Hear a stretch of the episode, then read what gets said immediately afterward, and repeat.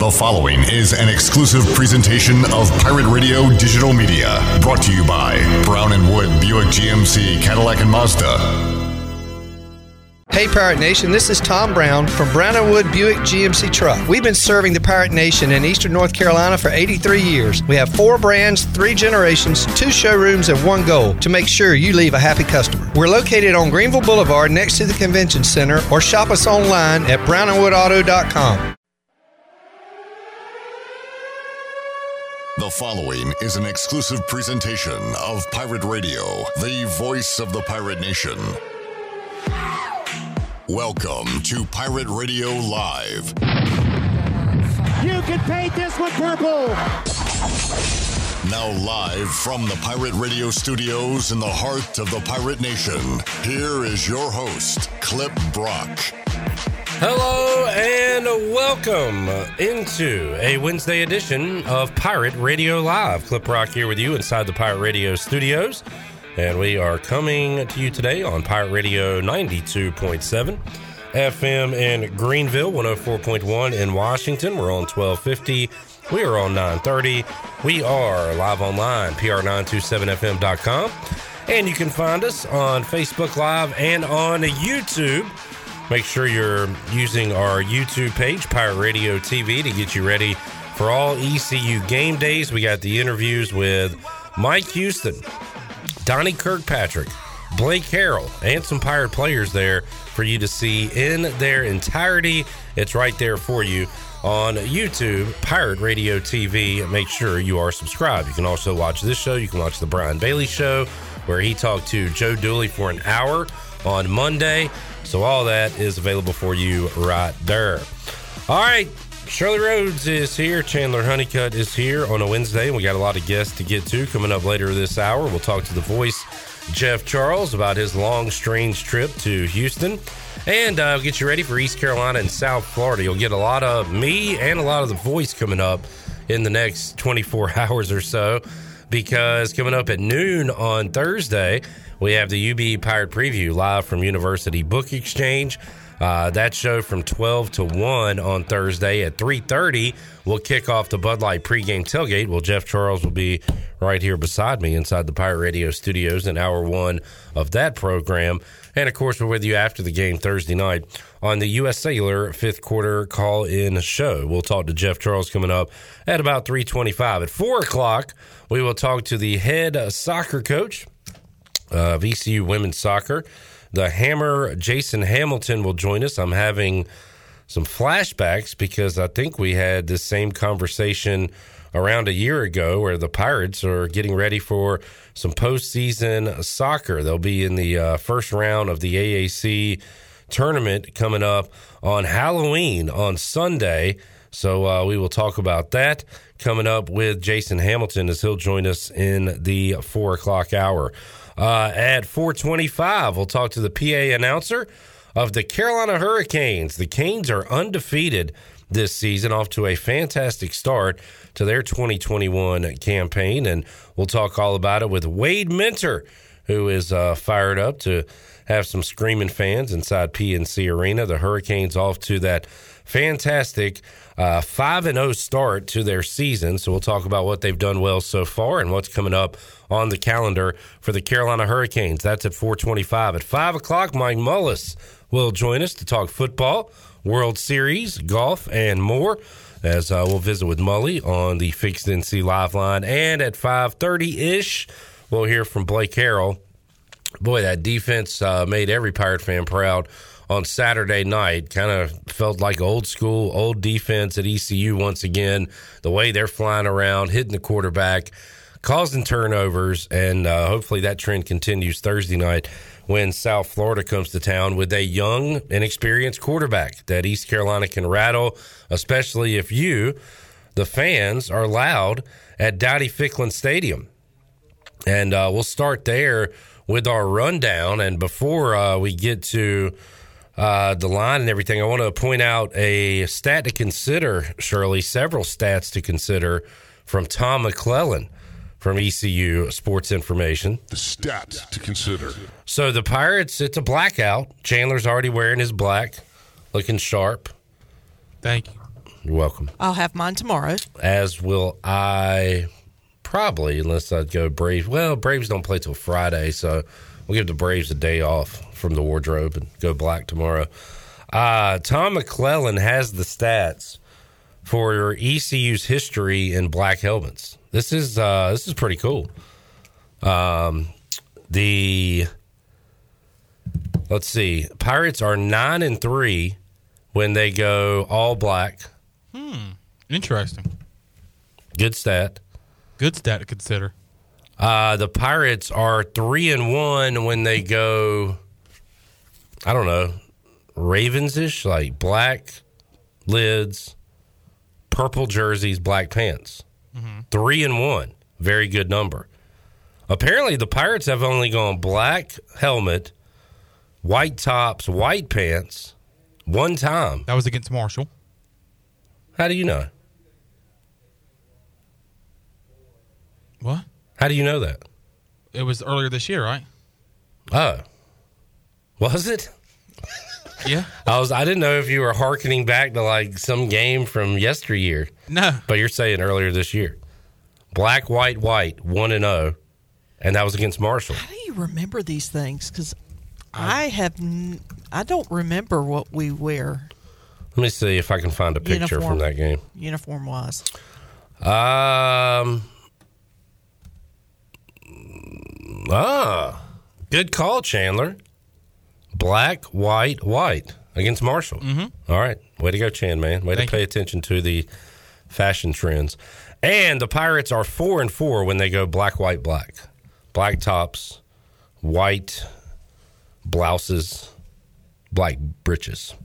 So there you go, nine and three, all black. I'm assuming we're going uh, we're going all black on uh, I'm assuming we're going with the uniforms that was in that hype video. which was black on black on black. Yes. All right. with uh, yellow numbers, So we're going to watch. Uh, gold numbers, whatever. Uh, I was trying to.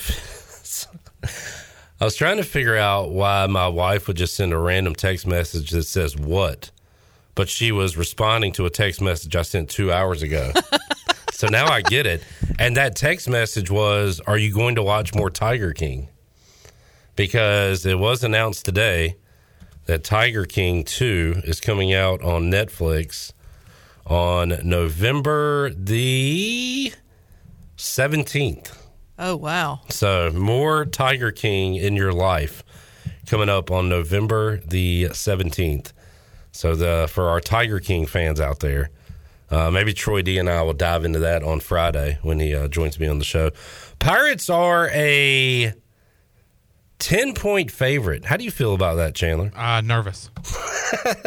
So like, Just I- because we're never favorites and definitely not that much. I uh so I like the Pirates to win this game and I like them to win by a couple of scores, but I don't like that line looking like that. I mean, I was going to ask when was the last time ECU was a double digit favorite, but I guess Georgia Charles- Southern or or uh, Charleston Charleston, Southern. Southern. Still no uh no respect for them, huh? Yeah. But Uh, I mean, look what they did. Last double digit favorite against a uh we need a, a Phil Steele out of Ellerby's ma- uh Ellerby, are you listening? He's on the phone. Damn. All right. Well, maybe What do we'll- you need? a Phil Steele. Uh, for real, I can go Can you get feel it. still book? I can go g- grab it. Go grab me a Phil Hey, Steele. you want you, for real? Hey, go, yeah, go grab me a Phil Steele. For real? Yeah. For real? Still? Grab it. I want to see when the last time I, I might not even be in that book because of the down years East Carolina's had. The last time they were a double digit favorite, I'm wondering if they were in the past couple of years against South Florida. How about when Scotty Moe beat down the Cincinnati Bearcats years ago when they were really bad? Maybe they were uh, double digit favorites in that one, but the Phil Steele will have the answers for us momentarily.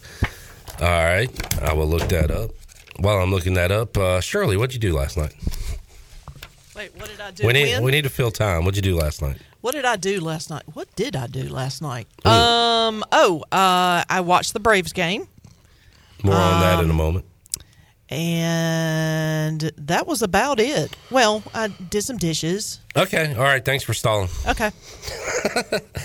Last year, the Pirates were favored in one game at Temple when they were down to their eighth string quarterback.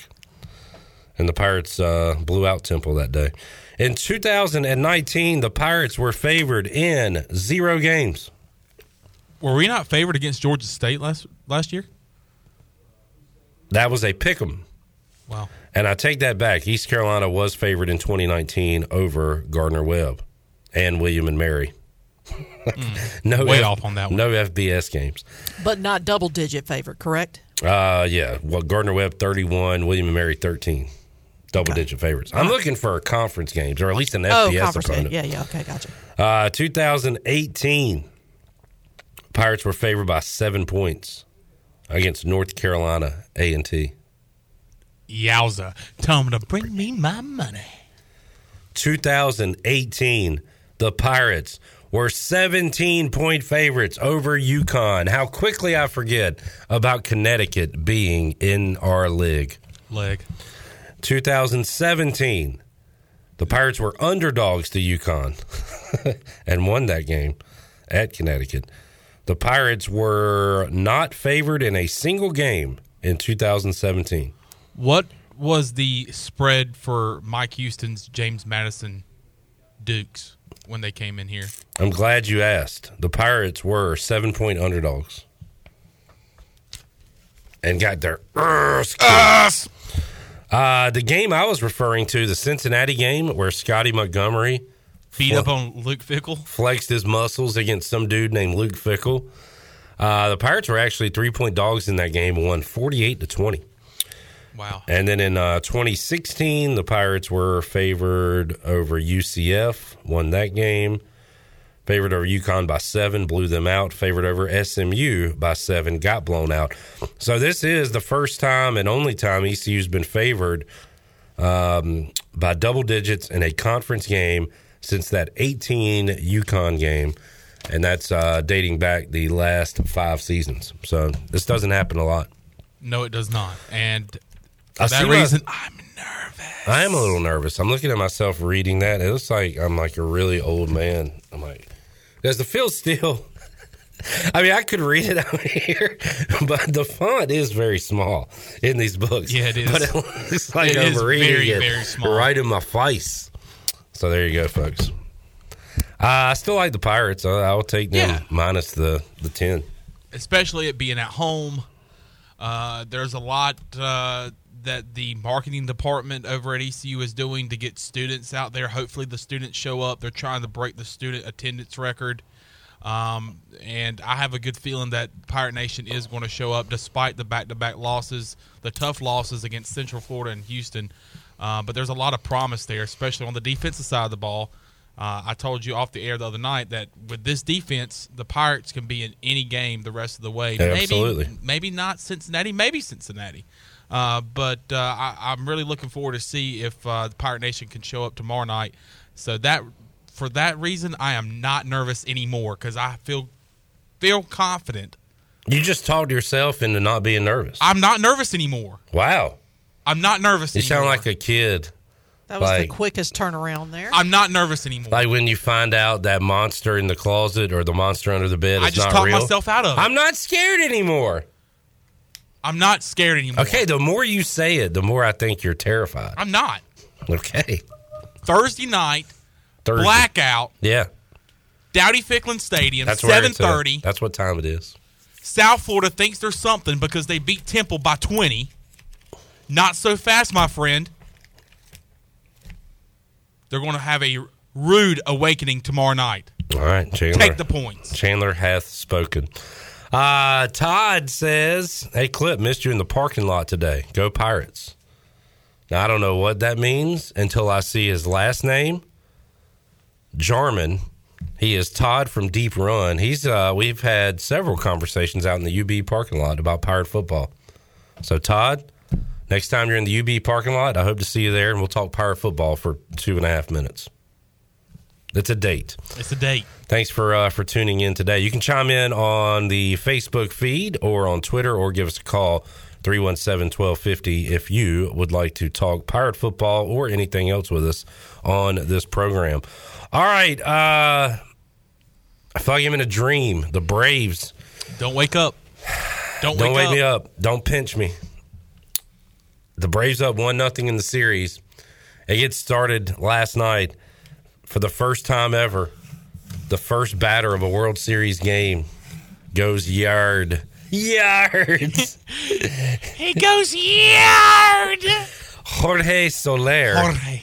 takes uh, takes it deep over the left field wall.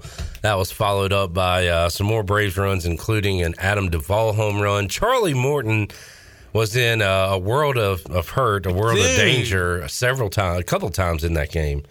Got out of it, but ended up uh, getting injured, pitching on a broken fibula. Okay, I was going to ask when you say injured, what was the injury? A broken fibula, So you're telling me that he had a broken leg? a broken freaking leg. Freaking. and struck out a couple of several batters, but got uh, Altuve on the final pitch he threw. How crazy. Just a guts up performance by Charlie Morton, and then they bring in that bullpen. AJ Minter was awesome last night. Tyler Matzek uh, was good as always. I mean, these guys just keep coming up huge out of the bullpen. I don't know how long it's going to last. The Astros like to score runs in bunches, especially at home. But once again, the Braves have the pitching matchup in their favor again tonight with Max Fried throwing. Now he is a lefty, and the Astros have several dangerous righties in that lineup. So I think they're going to score tonight, but who's to say the Braves bats don't just stay hot? The Astros do not have their best pitcher McCullers in this World Series. So uh, look, I I I felt really confident against Milwaukee. I was not as confident against the Dodgers, but obviously as that series continued, uh, you know, you felt more and more confident. And for whatever reason, I, the Braves not only belong, uh, the Braves might be the better team. Definitely pitching at this point. Offense, you could argue.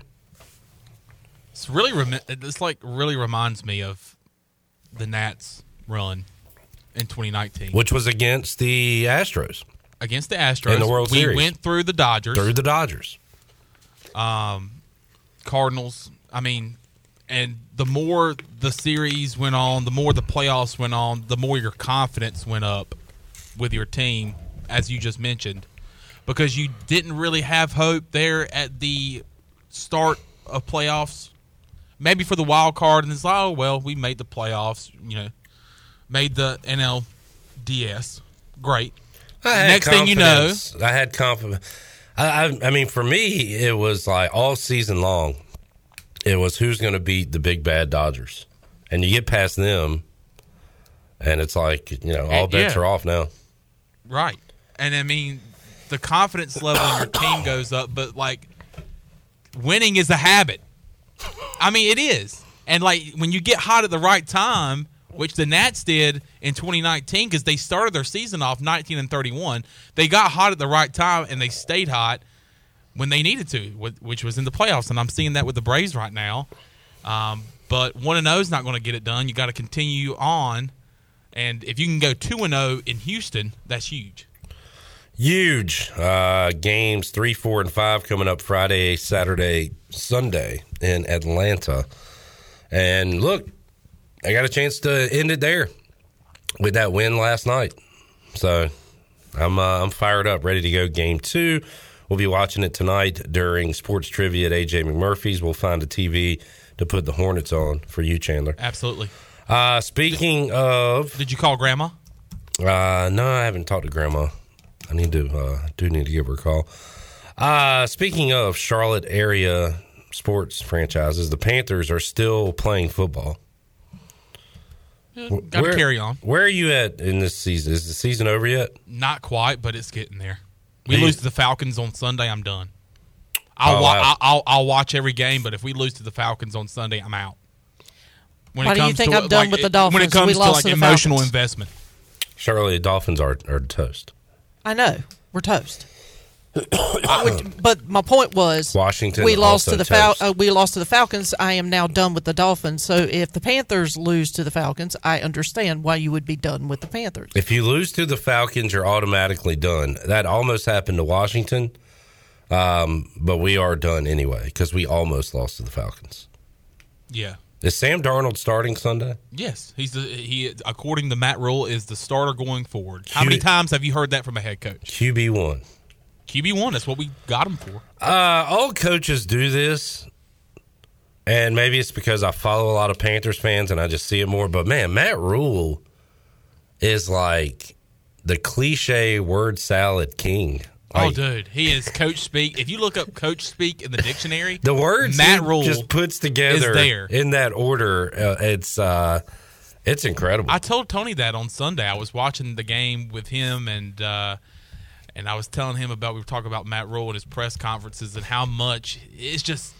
And it's not just him; it's No, no, coaches it's- across it's the country and all, levels of football. But man, He's really good at he it. though. is so good at selling something.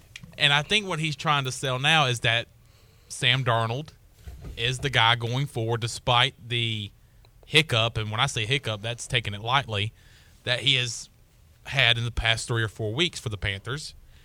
And uh, right now, it looks like it could be going forward because the offensive line, and I, this is where it starts, it's up front.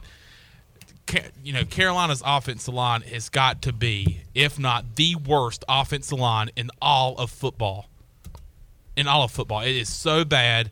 He has no time to throw. I want to say a, a week ago against the Vikings, he was pressured 41 times. Um, but that's no excuse for him making bad decisions that he's had uh, in the past few weeks.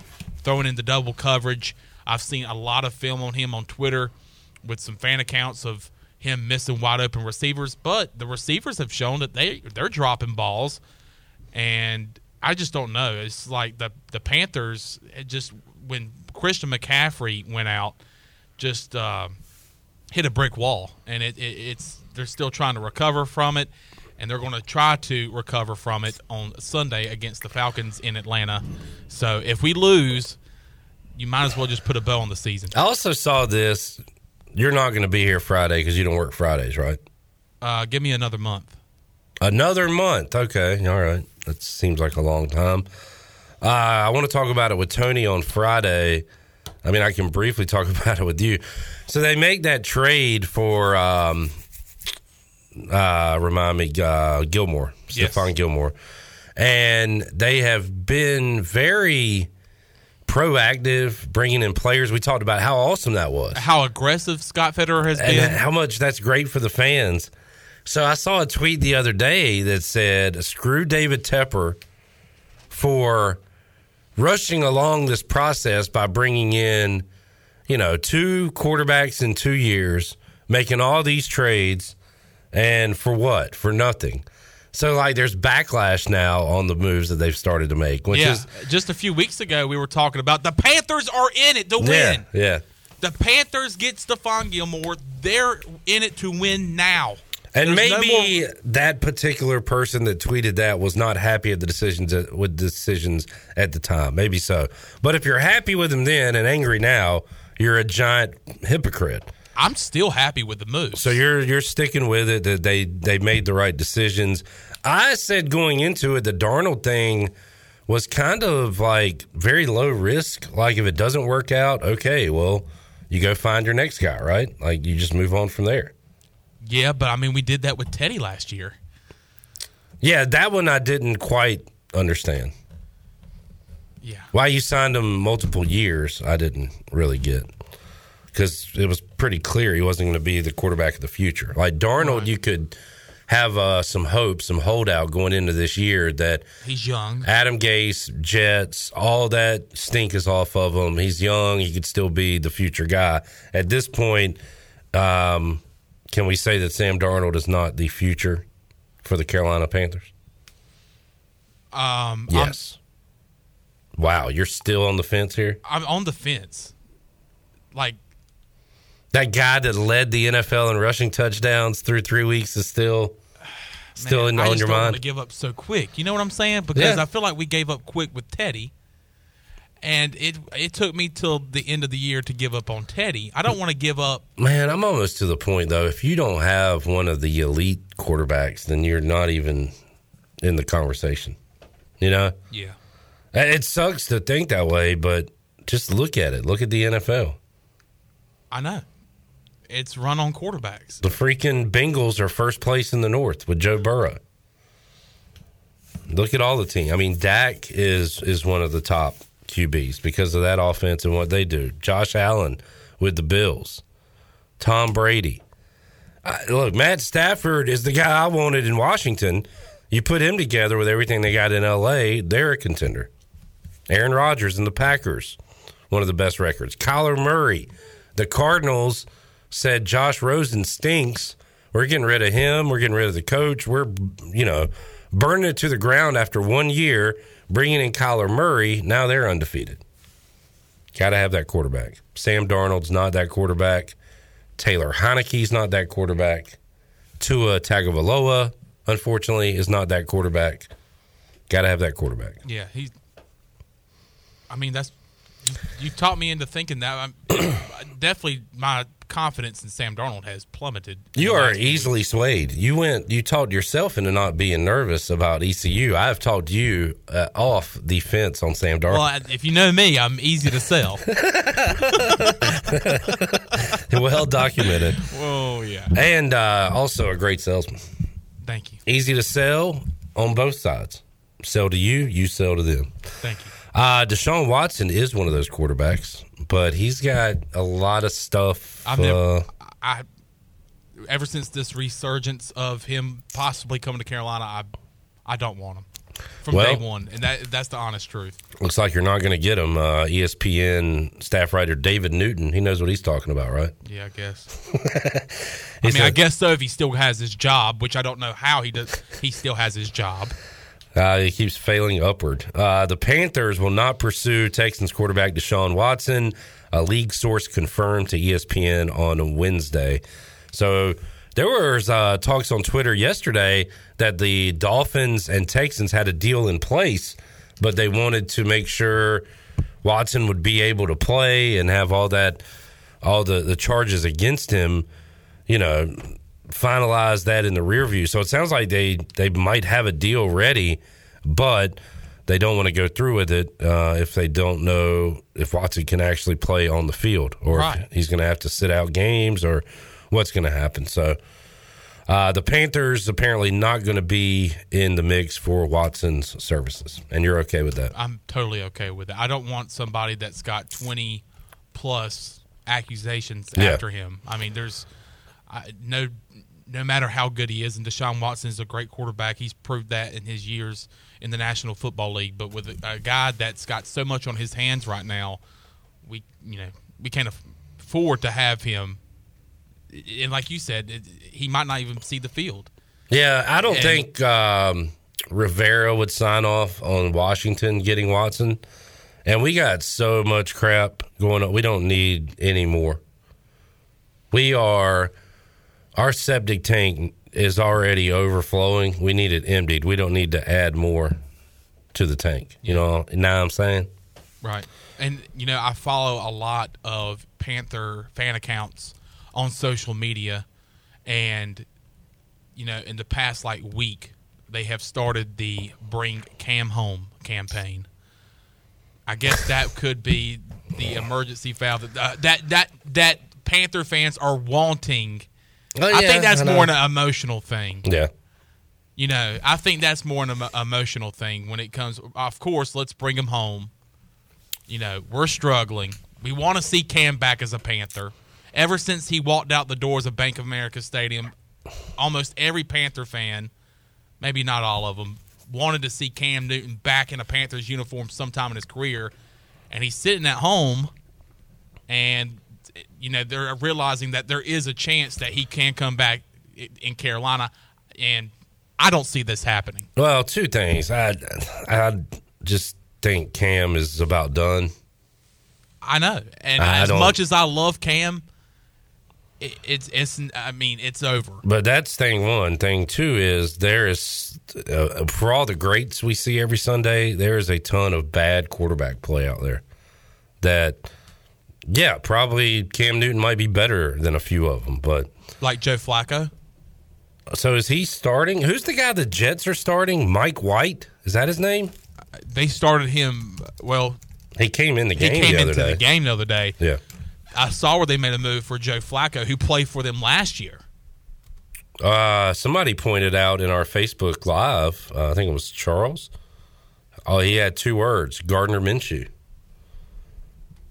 Gardner Minshew could get on the field with the Eagles. I hope he doesn't because Jalen Hurts. I said this last week. Not a good NFL quarterback. Pretty great fantasy quarterback.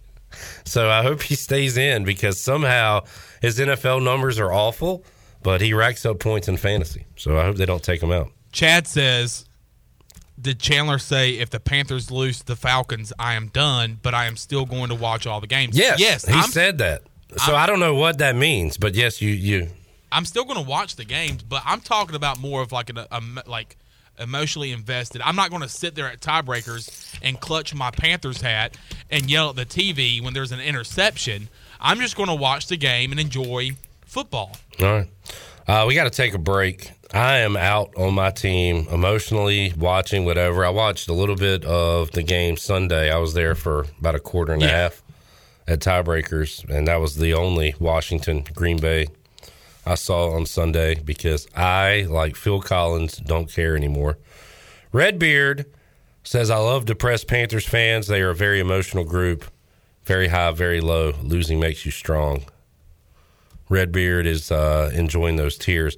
Chad, Ryan Tannehill is not an elite quarterback, but he is, as I told Stephen Igo many, many moons ago, a good NFL quarterback. Not a, he's in a different tier from the elite quarterbacks. What's going to push him to be an elite quarterback? Uh, An- another AFC championship appearance? A potential Super Bowl appearance? no, you got to get to the Super Bowl and probably win it. You can't just, just you can't just jump into that tier. Uh, he's got to he's got to get there. I tell you what, the Titans talk about beating the Bills, and I know the Chiefs are down, but the way they blew them out, that's back to back very impressive wins. And the tables have turned for them too because I'm just a few weeks ago they lost the Jets at the Jets, and it looked like their season could potentially just go downhill. But they uh, with with victories over the Bills on Monday night, and then the other day against the Chiefs and beating them the way they did. I mean, Titans are back in contention. Let's take a time out. We will come back. When we return, we'll visit with the voice, Jeff Charles, talk pirate football and more. We are back with you after these words.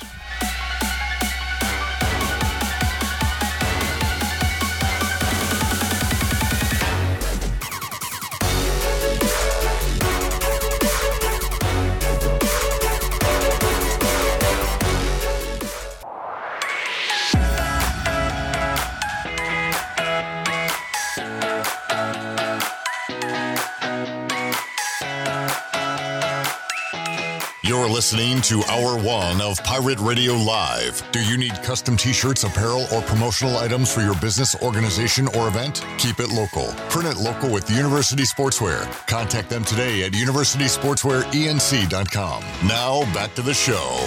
Welcome back. If you've got damage from wood rot, smoke, fire, or water, consider it fixed. If you've got damage, use a contractor that works for you and not your insurance company.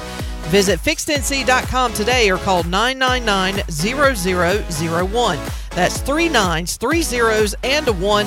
Fixed NC. Restore, renew, maintain. Now let's head back into PRL. Here's Clip Rock. Back with you on a Wednesday edition of Pirate Radio Live. Jason Hamilton, the Hammer, the head women's soccer coach for ECU, going to join us at 4 o'clock. Right now, we will head out to the Fixed NC Live line and visit with the voice, Jeff Charles. He joins us on a Wednesday edition of Pirate Radio Live. Jeff, how you doing today?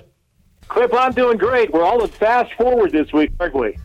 we are. Uh, and after being stuck in the mud uh, for most of Saturday, waiting on a game to kick off. So, uh, a tale of two games here with uh, quickly approaching South Florida. And, Jeff, you had to wait and wait and wait some more for Saturday night. And uh, I texted your broadcast partner, Kevin Monroe, on Saturday as you guys were chatting about just about anything you could think to talk about while you were uh, killing time before that game could finally kick off late on Saturday night. But man, Jeff, uh, there's all you know. We say like every time you see a baseball game, you see something new, and no matter how many experiences uh, you have over the years, you can still find something new. This was not in the positive category of that, but Jeff, uh, a what five hour, twenty minute weather delay? I, I'm I'm assuming you've never experienced anything quite like that before.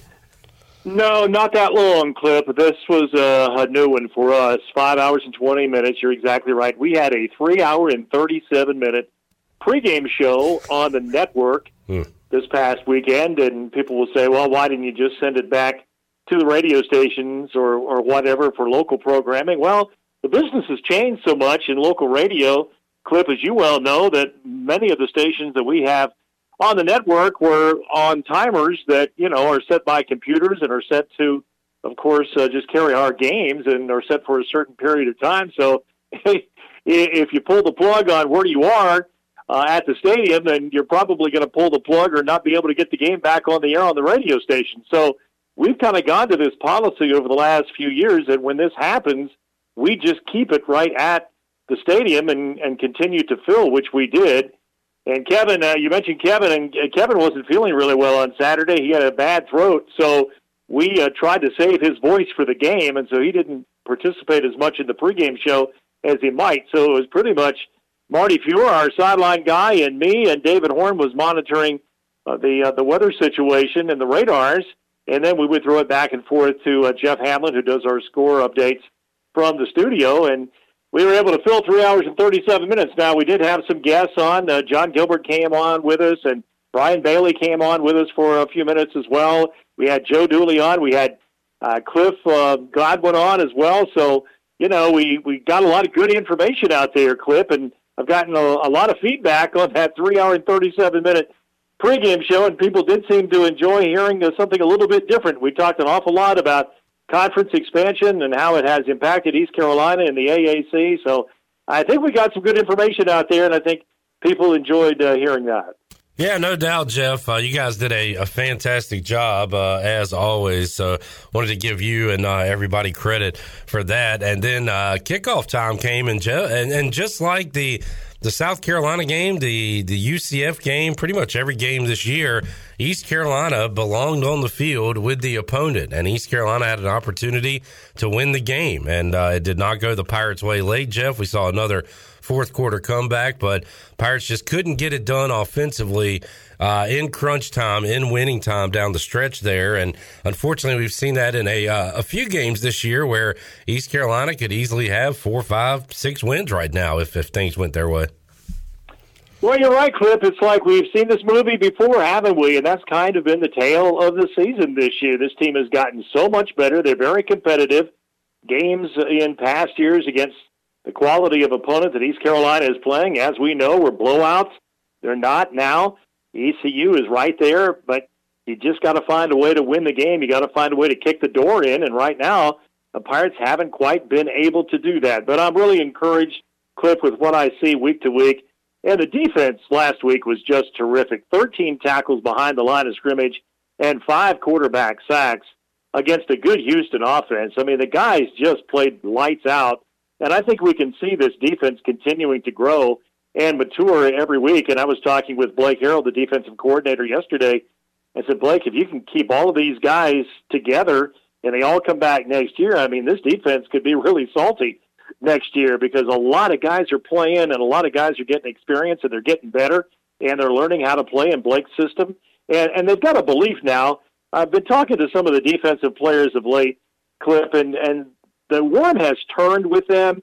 Uh, that they really believe now when they go out on the field, they're going to shut down the opposition. Yeah. And that really wasn't the case, you know, the last few years. But now uh, they can't wait to get out there and hit somebody and, and shut them down. So that whole mindset, I think, has really changed with the defense. So now, as you mentioned, uh, the offense has been inconsistent, and that's what's holding the team back right now to win some games. And hopefully they can find some consistency uh, beginning tomorrow night against USF. But last week against Houston, they just were not able to run the ball. And then when you turn the ball over three times against a quality opponent, Clip, most times you're not going to win the football game. So they've got to take better care of the ball. They've got to get the running game going, which will not be easy.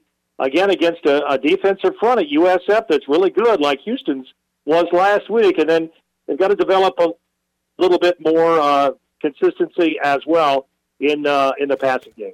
And Jeff, you, you've got a team in South Florida. Sometimes the second half of the season will roll around. The weather starts to get a little cooler. The losses start to pile up, and you, maybe you don't do it intentionally, but you, you just kind of pack it in. Well, South Florida uh, did not do that because they got their first FBS win of the year on Saturday in a big way at home over Temple. So they're still fighting. They're fighting for themselves. They're fighting for their coach, Jeff Scott, who's trying to turn things around there. And then we talked to um, someone from South Florida on the show on Tuesday, and he said it kind of sounded a lot like Mike Houston when he came into East Carolina. He said the the cupboard was a lot more bare than, than people thought. Uh, when when Charlie Strong left, and, and it had to be a complete overhaul. So you know we can kind of commiserate with what they've been going through, but uh, they are going to come in hungry and off a high, Jeff, with their best win of the year uh, on Saturday uh, against Temple. Well, no doubt about that, Clip. And the stat of the day is 45 minutes of possession time. Wow. The USF offense. I, I don't know if I've ever seen that before. I'm sure it's been done, especially by a team like a Navy or an Air Force or an Army that, that they run the wishbone and they keep the ball for long drives. But I don't know with a conventional offense whether I've ever seen that before. well, Jeff, can I add on to that? Uh, speaking of uh, a you know option style offense, here's one in the stats books for them too. They have two passing touchdowns all year to 16 rushing touchdowns. Are we sure they're not running the triple option down there in Tampa? well, when you look at those stats, you would think so. Yeah. I'll tell you another thing that kind of jumps off the page at you. Don't have my notes right in front of me right now, Clip, but I believe they only have three and a half or maybe four sacks uh, through seven games. Mm. So they're not getting to the quarterback either and making sacks, which is a little bit strange in this day and age of college football as well. But uh, I'll tell you what, in talking with the coaches, they're very impressed with the freshman quarterback at USF, uh, Timmy McClain. He's a true freshman. They've thrown him in the fire. He's very athletic. He can run. He throws it well, too. He's a lefty like Holton Ahlers. They feel like they have found their quarterback of the future a young man from Sanford, Florida, Jeff Blake's hometown, by the way. And so they uh, they feel good about that kid, and, and they were able to run the ball last week very well. They had two running backs that ran for over 100 yards in that game, and they are a run first team, and they will try and pound you, pound you, and then uh, surprise you and go over the top uh, with some receivers who can get deep. So every week, as you well know, Cliff, it's a dogfight, and, and we say this every time East Carolina plays USF, even if they are not having a good year is the fact that they always pass the eye test. They they have good athletes. They look good when they come out there on the field. Uh, they look the part, and they've got Florida kids. And you know what that means? That means speed and athleticism and a lot of the talent positions. And that's what they will bring into Greenville tomorrow night. So that two and five record, you can throw that one out the window because you have to look at the caliber of competition they have played as well. If they'd have played a lesser schedule, they would have come in here with uh, a winning record. But uh, they played uh, really killer schedule, and so that's why they've lost some games. But talent wise, and now that Scott is in his second year, they're probably getting more comfortable in what he wants to do. So believe me, the Pirates will have to come out like they do in all of these conference games. They've got to come out and play their A game to win tomorrow night. Jeff Charles joining us. We'll visit with the voice coming up hour one of the Bud Light pregame tailgate on Thursday. He'll join us at 3.30 right when we kick off the show on Thursday. Looking forward to that as uh, Jeff will have his uh, his big boards with him and we'll break down some of the personnel for the South Florida Bulls and East Carolina Pirates. Jeff, uh, SMU and Houston showdown coming up at TDECU Stadium this week and it's about a pick 'em. Houston's actually a one point home favorite against the undefeated SMU Mustangs. This looks like a, um, a, winner goes to the championship to face Cincinnati game. Still a lot of football to be played, but uh, the winner of this game will be in the driver's seat to potentially go face the Bearcats in an important championship game. Uh, what's your take on that one? I know uh, the Pirates haven't seen SMU this year, but you've seen Houston up close and personal. Uh, that's a big game coming up this Saturday. It really is, and I'll tell you what it is, Cliff. It's uh, SMU's offense, which has been terrific this year, against Houston's defense, which has been really good this year. So it's kind of the classic matchup: who's going to win, the offensive team or the defensive team? Usually in those kinds of games, uh, the defense, if it plays well, like Houston has all year long, will have an advantage. But nobody's really stopped SMU offensively. I've not had a chance to really watch them closely. I've seen them, you know, bits and pieces a few times on TV, but I really haven't watched them that much. Have watched Houston. I, I think I think they're good. But Clip, uh, what's encouraging if you're an East Carolina fan is that yes, Houston's one of the better teams in this league, and the Pirates are right there with them now. Yeah. So uh, that's that's what I think East Carolina fans have to hang their hat on. And uh, even as good as Houston is, uh, the Pirates have a chance to to compete and win that game last week. So I, I don't know who to pick in that one because again, I've not really seen SMU all that much, but I do know they can move the ball. And they've got a really good quarterback and they can score a point. So we'll see if Houston can uh, can stop them. Jeff Charles joining us. Cincinnati Bearcats, number two in the nation. Uh, the Ohio State Buckeyes, Jeff, look like one of the hottest teams in college football, and everything's in front of them to go to a playoff. You've got uh, the Browns with a winning record, uh, four and three, as they uh, wait to get Baker Mayfield back healthy. And the Cincinnati Bengals are on top of the AFC North after a blowout win over the Ravens. So the state of Ohio is uh, is, is the, the football capital of the world right now. Voice and uh, I know you don't get a chance to watch a lot of NFL coming off a long Saturday, especially one like uh, this past Saturday when you uh, you know opened the paper and saw the Bengals at the top of the division. Did you have to do a double take on that one? Yeah, I really have to, Clip, because they've been so bad for so long, as we all know, and there's a lot of apathy in Cincinnati uh, regarding the Bengals. There always is, it seems like, because they've had so many bad seasons, and people have always been very critical of the ownership and management in Cincinnati for a long, long time. But it does seem like that they are they are better this year. So we'll see if it lasts. Uh, but yes, uh, the state of Ohio is uh, a real football rabid state.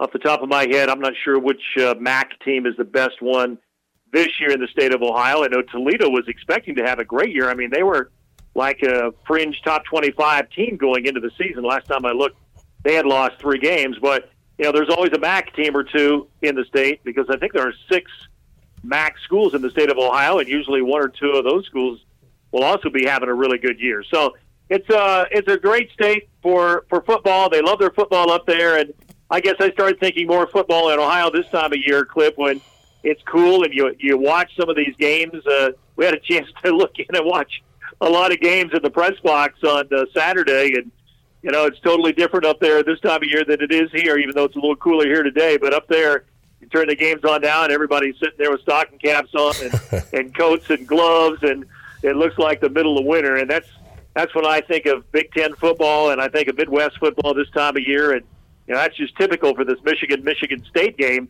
that is coming up Yeah. Saturday in East Lansing, number eight versus number six. And my goodness, where's Michigan State come from? They've they've just kind of come out of nowhere with uh, Mel Tucker, in they're undefeated. Michigan's undefeated, and you'll turn that game on Saturday if uh, you want to watch the game, and it'll look like the middle of winter up there.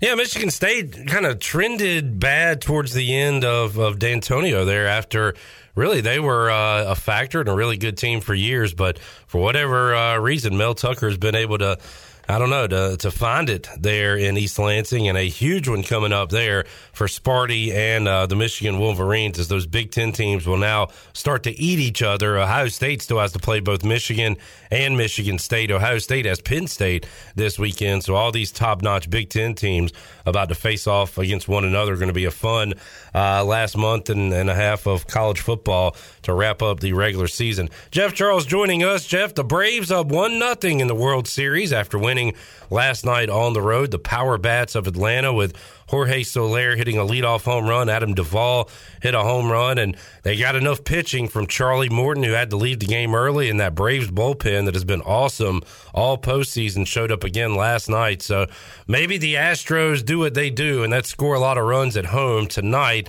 But uh, man, that was an important game one for Atlanta to get to now uh, get the home field advantage. And look, uh, they they could potentially close it out in Atlanta now if things go their way. So uh, Braves in a good spot right now.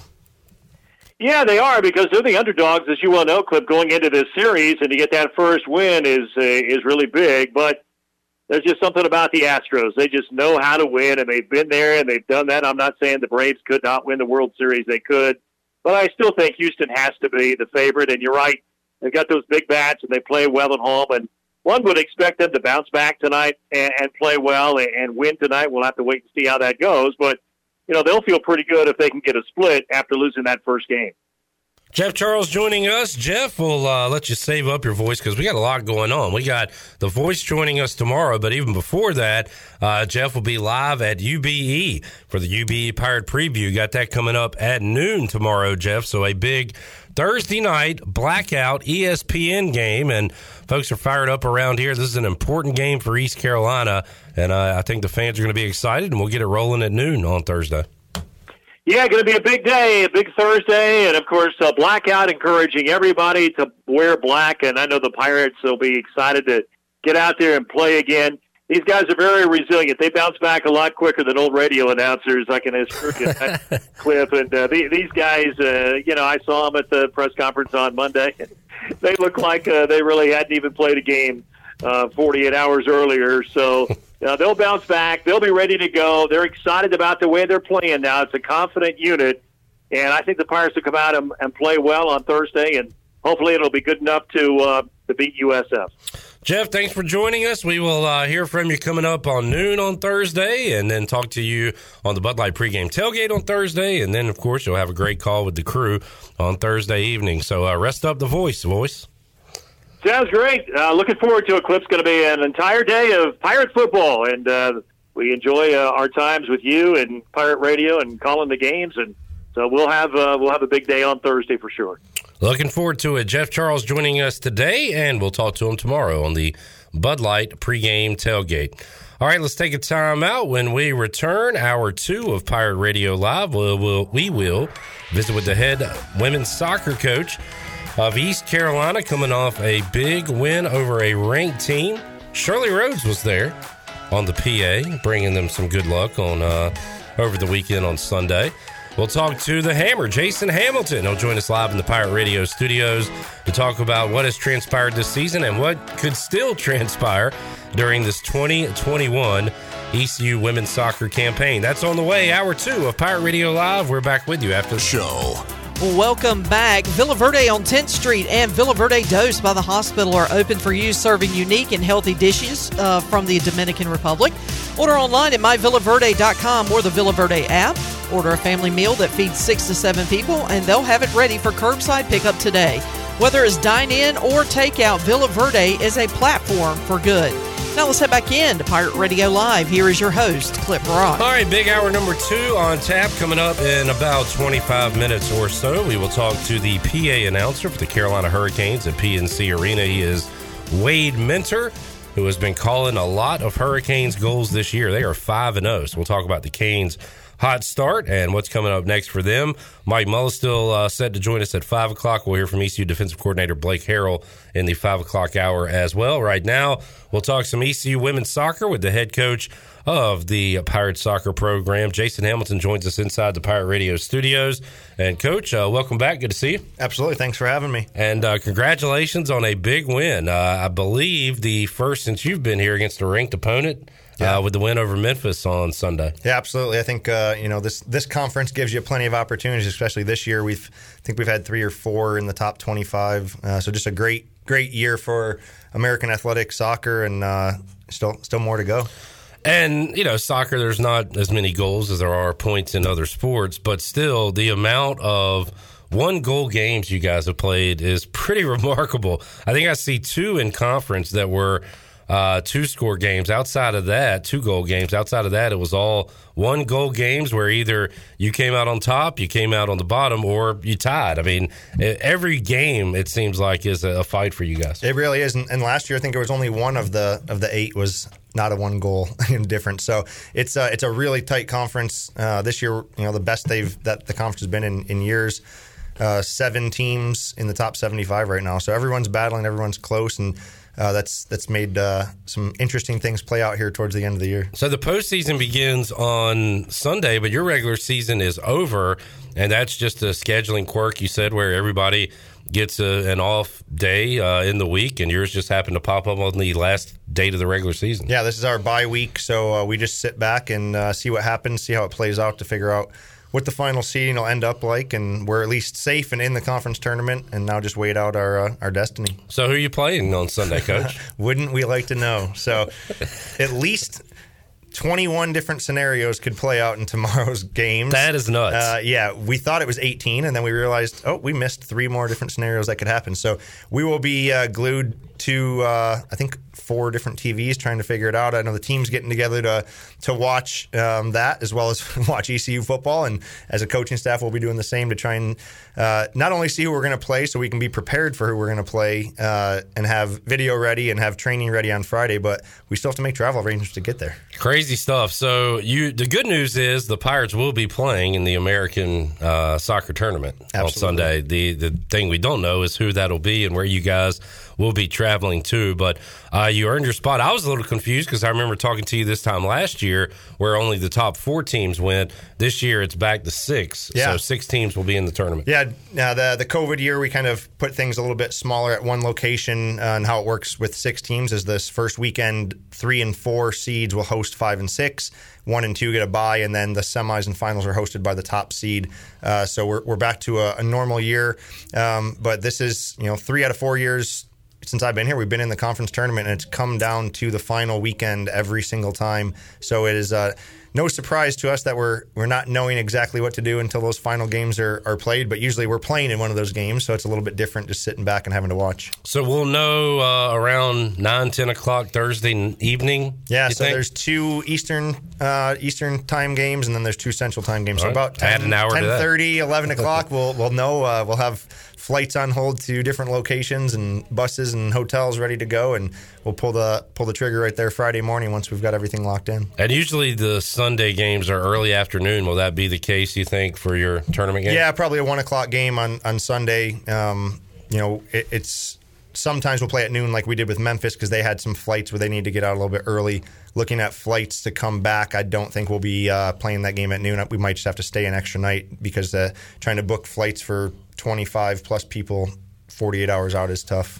At home, you guys are always on ESPN Plus or ECUPirates.com. I see on the road, most of your road games are on ESPN Plus. I guess it matters if they have the capability, but do you you plan on being on ESPN Plus on yeah, Sunday? I would anticipate um, all the schools in conference have the capability of Okay. doing the, the ESPN uh, platform. Some of them they just they would stream like we do with our you know on, on Facebook Live. But I think being in the conference tournament, they'll fa- they'll put them on ESPN. Well, coach, let's uh, kind of recap the season again. It's been uh, razor thin, uh, the margin of victory or defeat for you uh, for the team this year. So, uh, just to recap the season as a whole, how do you, you feel about the 2021 season? Yeah, I think uh, you know kind of what we anticipate a very talented group that we have. Um, some some young players who were very impactful. I think we had some growing pains. I think our youth showed in a few games. We had some games where we were uh, we actually joked about it un- until Sunday's game that when we played good we lost, when we played bad we won. Um, but Sunday against Memphis we played good and won, so we'll we'll take that. But we had some games where we were the better team uh, stat wise. We were you know we were more dominant and just didn't come out with a victory. I think uh, you know that SMU game in the second half we outshot them something crazy like 16 to 3, hit the post, hit the crossbar and just couldn't buy a goal. We had a couple non-conference games the same way where we were, you know, doubled or tripled our opponent in shots and, and end up not losing the game. So those are growing pains.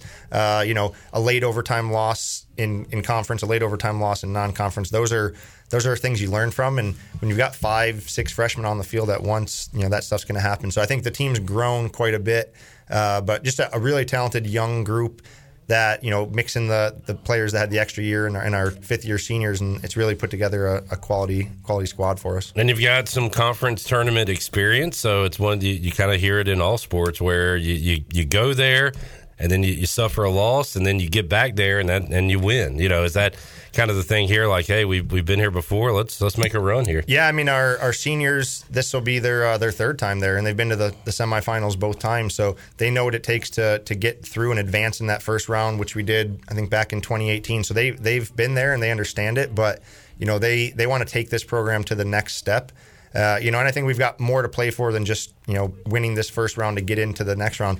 We are a, a NCAA bubble team right now. We are on the bubble, and so if we can get to you know, depend on, on what path we have, and we'll find that out tomorrow to get to the semis, uh, we've got an opportunity to you know build our resume a little bit more. I think uh, four of the teams out of the the six right now are in the top 50, and Memphis is at 55. So anybody we play this Sunday will will bump us a little bit more, give us another top 50 result, and then.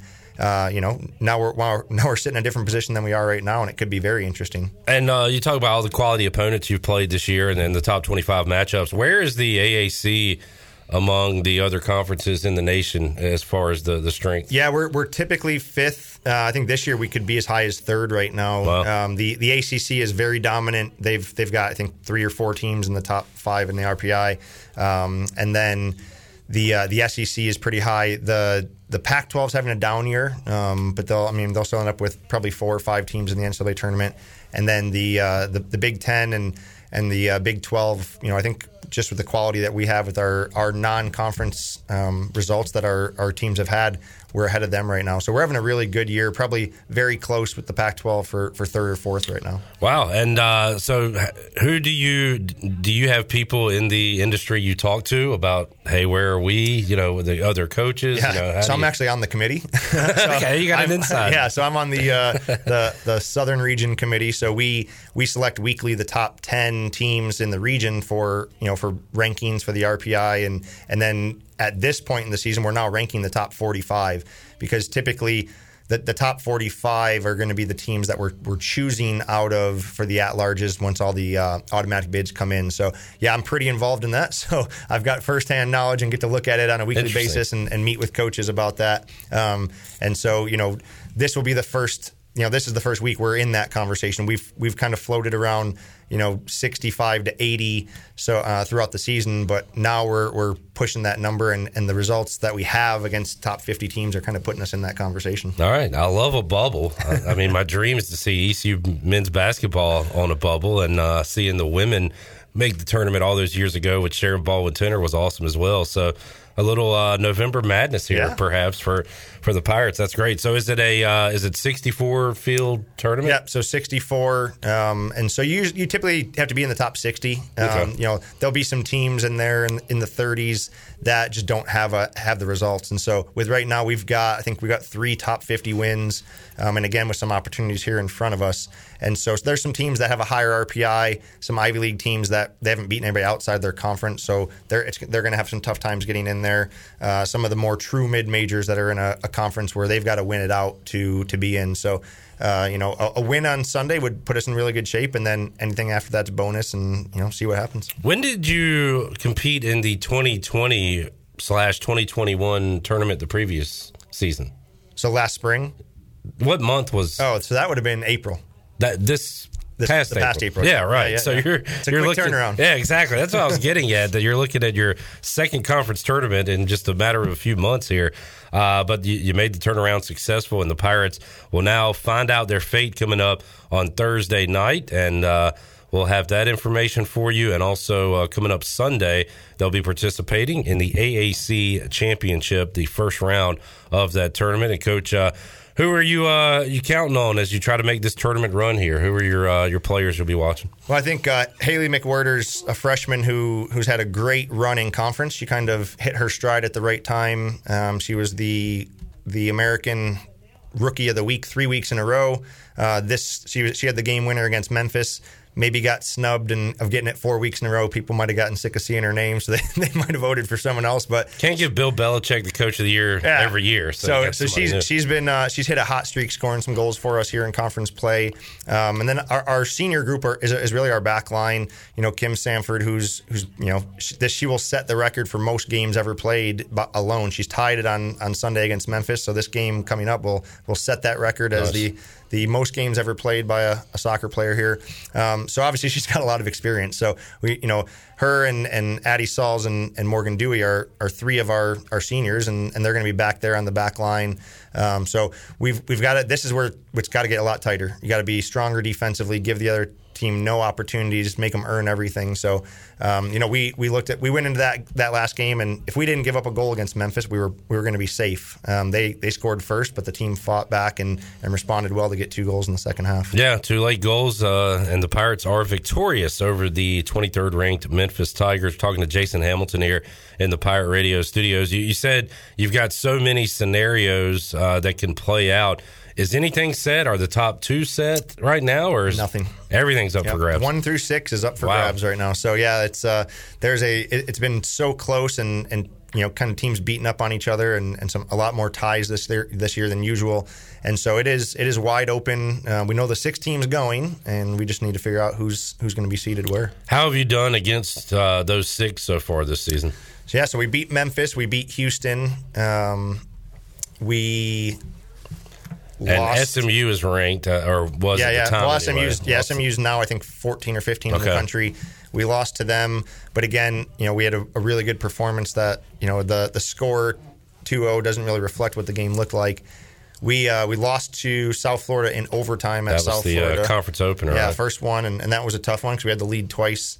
And then uh, UCF, we had we had just played before Memphis, and same thing. We we lost two nothing, but hit the post a couple times, hit the crossbar. We are all over them in the second half, outshot them in that that game, and so you know we. We know no one wants to play us. Yeah. Um, you know, we, we bring a unique style and, and we can match. Memphis is a, is a little more physical and and you know more direct, and we can play with that. The South Florida and Central Florida and SMU want to pass and and really you know keep possession of the ball, and we can disrupt that. And then Houston, you know, has a very athletic front group that we were able to you know keep in in bay every time we play them. So. And you know you can play with everybody. You've proven that. But after you beat a ranked team like Memphis, I mean, did you notice any difference uh, from the team? Like, did a, a light bulb go off? Like, hey, we, we certainly belong here. We can do this. Yeah, I think, and, and not even them being ranked, just it's Memphis. They're, you know, Memphis has been a top team in this conference for, you know, from the day this conference was, was brought together. And so they are, you know, they're always a top 20 team. They're always in the NCAA tournament. Um, we've always played them tough. It's been a one goal game all four times we've played them since I've been here, but that's the first time that we've beaten them. And so I think, you know, just looking at a team that's, you know, a perennial powerhouse like they are for our, our group to look at themselves and say, hey, we just did that, you know, and that's, that's not something a lot of teams in our conference can say.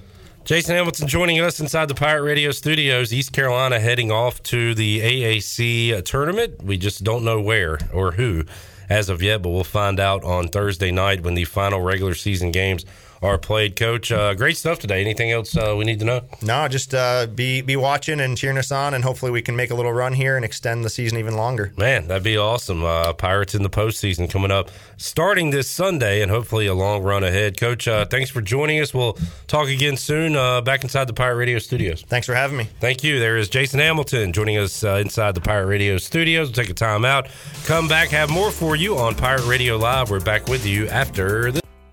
This is Pirate Radio, WGHB Farmville, W224EI Greenville, WDLX Washington, and W281CH Washington.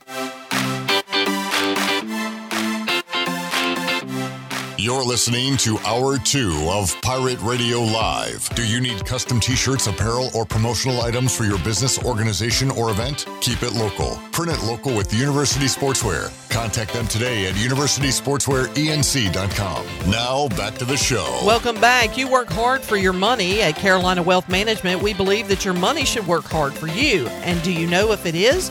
To learn more about your investment portfolio, go to mycarolinawealth.com to schedule a free consultation. That's mycarolinawealth.com. Now let's head back in to Pirate Radio Live. Here is your host, Clip Brock. All right, great to have Jason Hamilton join us a moment ago. And uh, just the thought of an East Carolina team being in an NCAA tournament fires me up. And not only do they have a chance to run through the American in the conference tournament, but the win over Memphis, uh, according to Coach Hamilton, puts them on a bubble. Bubble watch, Shirley Rhodes, Bubble Watch 2021. which we don't get to do a lot for men's or women's hoops. So No, and and I'm thrilled for them. And I, I will tell you, just uh, by watching uh, the game on Sunday, it was it was a thrilling matchup. It, it went back and forth because Memphis scored early in that game, and it was one nothing for the longest time. I believe that they scored their uh, East Carolina scored both their goals in the second uh, half of the game, and uh, you know. Uh, he talked about Haley McWhirter, and I, I have been very impressed by her. And uh, they they've got some really good players, including the goalie, who is a DH Conley product. Um, only the best and brightest. Maeve English. Keep it. Keep. Also remember that name because Maeve English is a really good goalie, and uh, because Memphis had quite a few opportunities on goal, and Maeve made uh, a lot of saves. So it kept them in the game. They were able to battle back. More like ta- save English, am I right? Yeah, save English. yeah, exactly. Well done, sir. Thanks. Um, but uh, it was it was a lot of fun to watch, and it was a it was a little bit of a nail biter. They finally scored, you know, tied it, and then they scored that last goal. Uh, I think with about I think it was around less than five minutes left in the game, and then they were able to hold off Memphis. So, uh, huge, huge win for. Uh, uh, Jason Hamilton's team, and I'm I'm pretty excited about what could possibly we could see on the pitch for East Carolina. Well, uh, it was a good weekend for uh, soccer and for volleyball. Uh-huh. Volleyball picking up a win, three to two over Houston, uh, moving them to four and six in conference play. So they still got a ton of games left. Mm-hmm. So maybe that uh, sends them trending in the right direction. They'll be on the road this weekend, Friday and Sunday at Memphis SMU, and then back uh, in Minges coming up the following Friday and Sunday against the Florida schools, South Florida and UCF. So, uh, women's soccer headed to the AAC tournament on Sunday. We'll find out the opponent Thursday evening, and uh, volleyball still kind of in the middle of their conference uh, slate. Surely, a lot of games left to go. Yeah, and I was uh, quite pleased to find out that volleyball had won because when I first uh, checked in, they had fallen behind a couple of games uh, in the first or second set. I can't remember, but they they were uh, they had to rally to beat Houston. So uh, pretty uh, happy that uh, they were able to battle back, and they've they've really been in a lot of the uh, games that they have had to uh, play so far this season, and uh, they're doing quite well actually. I mean, their record doesn't exactly show it, but I think that they are a much better team than they have been. We are under two weeks away from the start of women's basketball. We'll get Kim McNeill on soon and uh, talk some women's hoops. And of course, the uh, we talk men's basketball every Tuesday, three o'clock. Had a great conversation with Antoine Jackson on the show yesterday as he went through uh, the returners, talked about how they've improved, and also gave us some insight on the newcomers. And uh, Chandler, he kind of gave us a uh, a bit of a tidbit. Watch out for Brandon Johnson and uh, Yeah. Javon Small. He said those were the two freshmen that were really coming along and uh, could make an immediate impact for this team. Talked about how physical these guys are. Physical. Physical. Um, uh, diving on the floor for loose balls. Yeah. Th- he- He's mentioned a lot of stats don't that don't show up in the stat sheet. Well, the Uh, stat, it, Bailey, if that's the case, it probably wouldn't be a stat. The stats, of course, uh, is a statistic you can look at. He's talking about things you you look at them, but they're not stats. but they're not stats. right. The very- intangibles. But no, I, Thank you. but after his segment, I was like, "Well, coach, thanks for shining some light on some guys that we really don't focus on. We've been focusing on these new guys like Frank and Tabs and Jackson, uh, and and the guys obviously who have been in this program that are going to bring a lot of leadership." Uh, uh, and, and veteran uh, type presence for this basketball program this year, but he was able to talk about some guys like you said. Brandon Johnson was a guy that he really liked. Um, and, and he named, named some other freshmen on this team that could uh, maybe get some time and, and, and put some uh, and help the Pirates out this year. All right, uh, I'm getting just several texts uh, throughout the week of people admitting that it, they are Gary from Gastonia or Larry in Texas. I'm still continuing to get those. Really? I was I was driving down the road uh, yesterday. I told you, Shirley. oh yeah, yeah, yeah. You Had told my me about window this. down at the stoplight. Guy yells, "Hey, Clip! Stop yelling at people on the radio!" That's And- when you know you've made it in this town. Well, I look over and it's our old friend, uh, retired Joe, formerly UPS Yes, Joe, Joe. Yeah. who's been a listener for a long time and a caller, and uh, he had a good laugh. I do believe he's the one with the famous line, Are you listening, Cecil? That was Kyle. Nah, that was Kyle LaGrange. Oh, was it Kyle? I thought Yes. it was Joe that did that. That was not Joe. Oh, okay, I never remember mind. that call like it was yesterday. Joe had a great call that was a return on Live at Five for years that said, We're not the North Carolina Tar Heels. Oh, yeah, that's and the we're one. not Yep. hmm the NC State Wolfpack.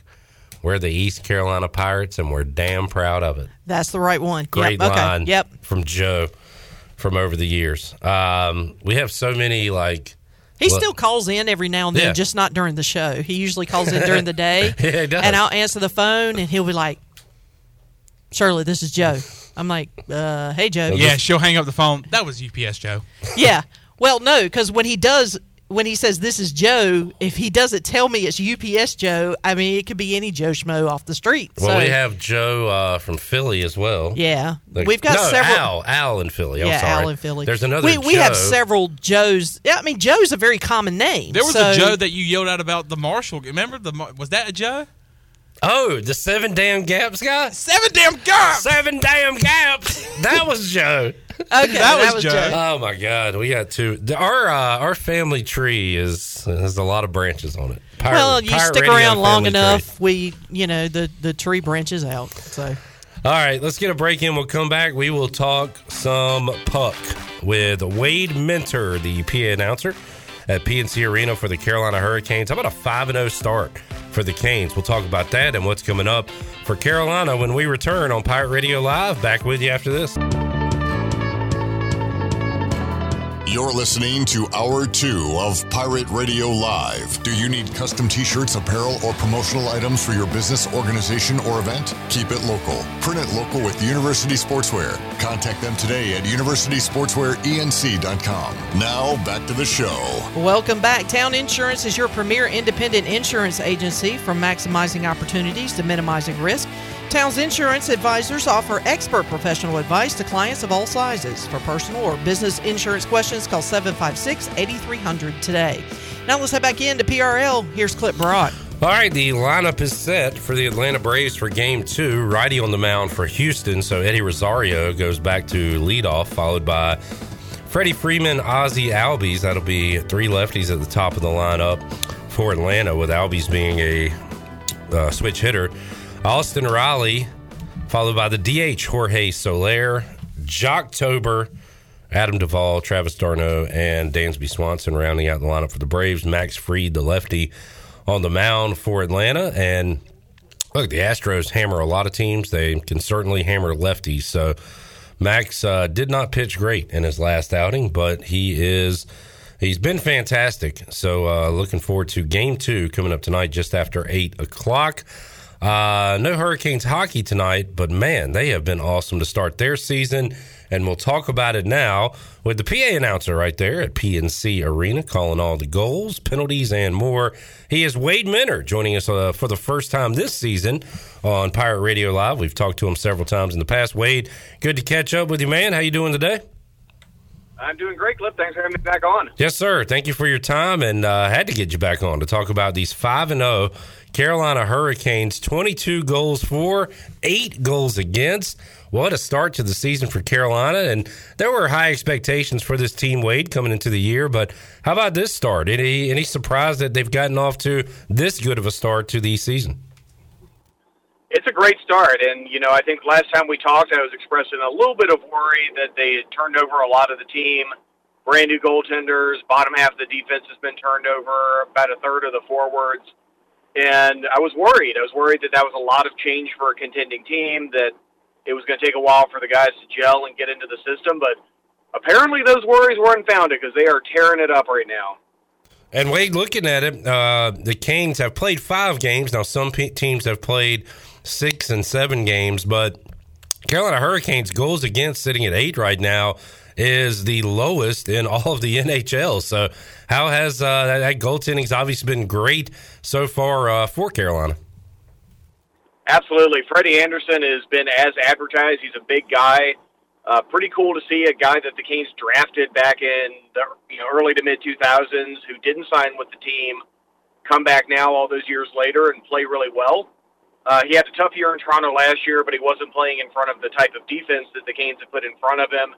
And he's just been really calm and cool and collected. And, uh, you know, after several years of Petr Mrazek, who was a very good goalie, but certainly a lot more scrambly. It's been fun to see a guy just sit there and make the routine saves and uh, not not get too high, not get too low.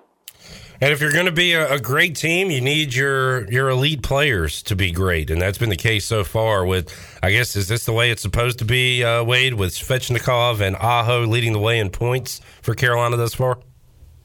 Absolutely. You know, Svetch got the big contract this off season, and I think the expectation would be that he would produce, and he's certainly taken up that challenge and answered the bell. Five goals, I believe, on the season for Svetch in five games, so you can't really ask for more than that. And with Sebastian Aho, elite player, but the knock on him has always been that he takes a little while to get going. He doesn't really start to get into his groove until November or so. So being able to see Sebastian Aho kind of take it and run with it in October, start the season off strong, then takes all the pressure off the rest of the lineup. And this is probably the deepest Canes team we've had since the 06 Cup run. You've got four legitimate NHL lines. You've got a third line that can hang with the best of anybody.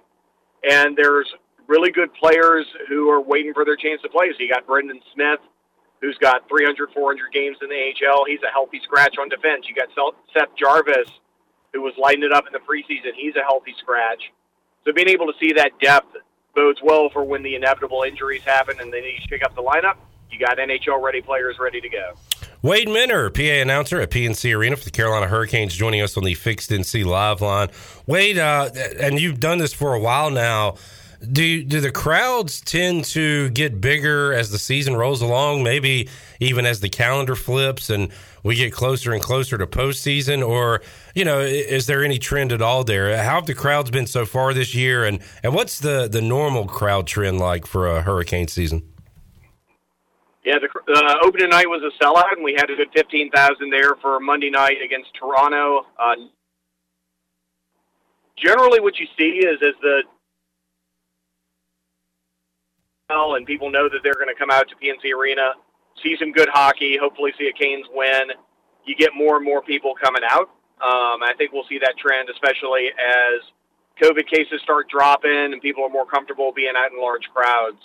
But the crowds the last two nights have been great. Uh, Toronto's coach Sheldon Keefe made mention of the fact that his team had not come to a place like Carolina and had to deal with that level of noise and that type of crowd, which I think you know, for a 15,000 person crowd to be able to impress Toronto like that, I think you're doing something right. Yeah, saw that quote. That uh, that says a lot, and had to uh, make the Caniacs feel good, and the the Canes themselves, the teams themselves.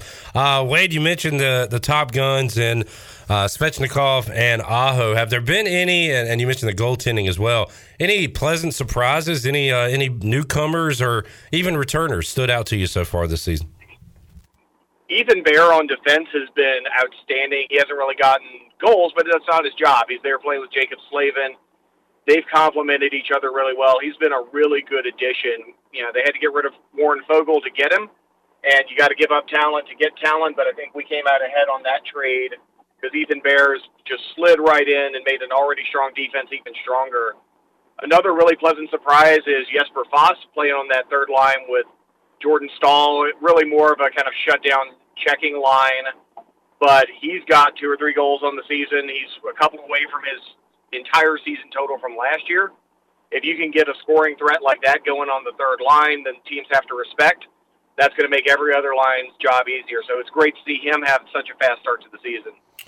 Wade, the uh, divisions back the way they were before uh, pre-COVID, and I mean, it's a, it's good to, to get away from you know the Panthers and Lightning. Also, just good to not play the same team over and over and over again. So, are you enjoying seeing some different teams on the Hurricane schedule this year? Absolutely, it was uh, an interesting experiment to play the same seven teams the entirety of the season, but I was kind of done with that. And the Metro Division, once again, is showing that it's the strongest division in the league. I believe as of a couple days ago, every team in the Metro was 500 or better. So it's the uh, Garrison Keillor Lake Wobegon division where all teams are above average, and the Canes are going to have to fight for it. So you know, if they can get through this Metro division with one of the top spots, I think they'll be well set up for a deep playoff run because they'll have already been playing really good teams the entirety of the season. And Wade, that stat is uh, true today. How about that? Every team in this uh, division is over 500 right now. So uh, you look at the top with the Canes, you got the Caps, Rangers. Uh, who who are the uh, who are the teams to watch? You think at the end of this thing in the Metro? Uh, the Islanders are looking real good. They're you know not quite tearing it up the way I think they thought they would at the start of the season, but Barry Trotz has got that team playing his system really well. Uh, you always have to respect the Washington Capitals. Alex Ovechkin's continuing to score goals at you know 700 years old or whatever he is, and they've got a lot of talent as well. So I think you know you'll probably see a three-team race for the top between the Caps, Isles, and the Canes, and you know whoever comes out of that with a with a high seed is going to have a really good shot at making a deep playoff run. On the uh, western side of things, Wade, we saw the success that the Vegas Golden Knights were able to have right out of the gate. Is that uh, and the Kraken right now have two wins to their four losses, one overtime loss. Do they are, are the Kraken in a similar spot where maybe they could make some noise early on, or, or are they going to take a while to, to put things together there? Yeah, I don't think we're going to see another Vegas out of them. Uh, Vegas did a really good job of both claiming good players in the expansion draft as well as getting teams to make side deals with them to give them even more good players. I think you saw from the lack of side deals during the Kraken's expansion draft, GMs have kind of gotten wise to that. They know they're going to lose a good player, but they don't want to trade away two or three good players um, to a team that are just going to stockpile them. I think you're going to see the Seattle Kraken look more like a typical expansion team. You know, if they get to 500, I think that'll be a surprise for me. And you know, Ron Francis has his work cut out for him because he didn't manage to finagle a bunch of good players on the cheap from teams they got wise to that idea, so now Seattle's going to have to build the old-fashioned way through the draft and probably take a few years to get up to where Vegas was that first year. Wade Minter joining us. You can hear his voice if you're at the game on Thursday night as the Carolina Hurricanes will try to remain perfect when they take on the Bruins. Wade, uh, what do you what do we need to know about uh, Boston coming to town on Thursday night? Boston's still a tough team. They got a lot of talent the, of the three games coming up this weekend, that's going to be the tough one. You know, you've got a very, you know, got a struggling Chicago Blackhawks team. You've got a, you know, very struggling Arizona Coyotes team. Both of those should be uh, games where the Canes are looking to win. This Boston game is going to be a little bit more of a toss-up. It should be a battle. They've still got, you know, Pasta. They've still got Brad Marchand. That's a team loaded with talent, and I think they have a chance of making a run in the Atlantic Division.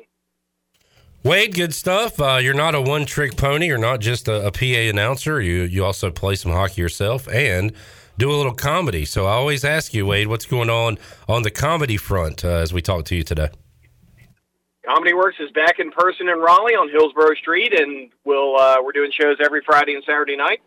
I've got a couple shows coming up in November on Friday nights, and if anyone's in town and wants to have a laugh on me, come swing by.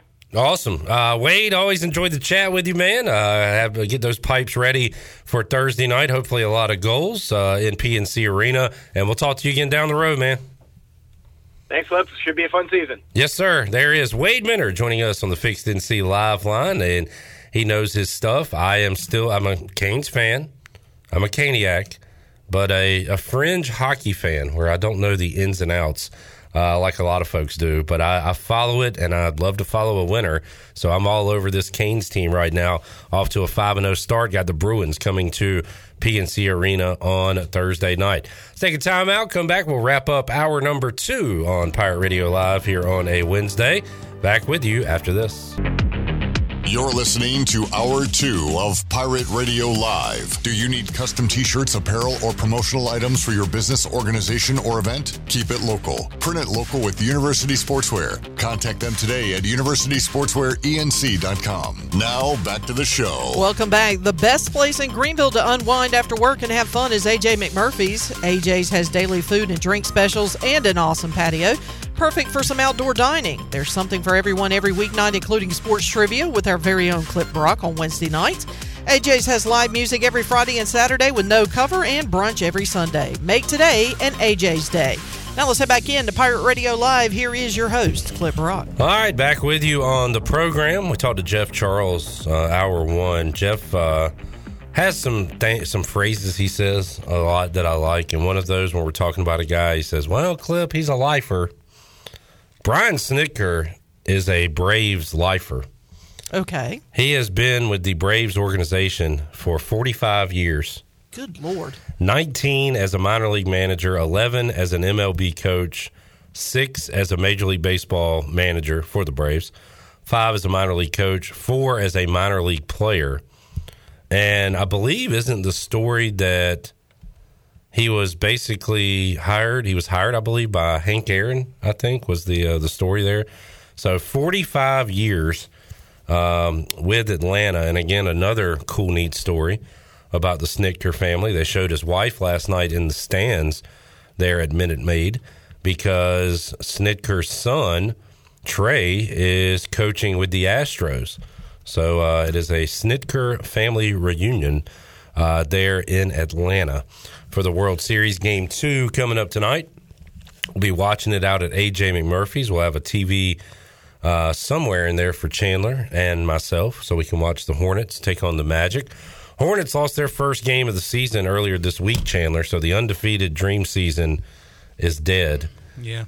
But still a lot to play for as they take on uh, the Magic tonight. Absolutely, a hard fought. Uh, go ahead, Clip. I'm sorry. I, I would say the 81 and one still alive. Yes, absolutely. Yeah, and uh, the Hornets uh, with a hard fought loss the other night against the Celtics. They went into overtime and they didn't have PJ Washington. They didn't have Terry Rozier and.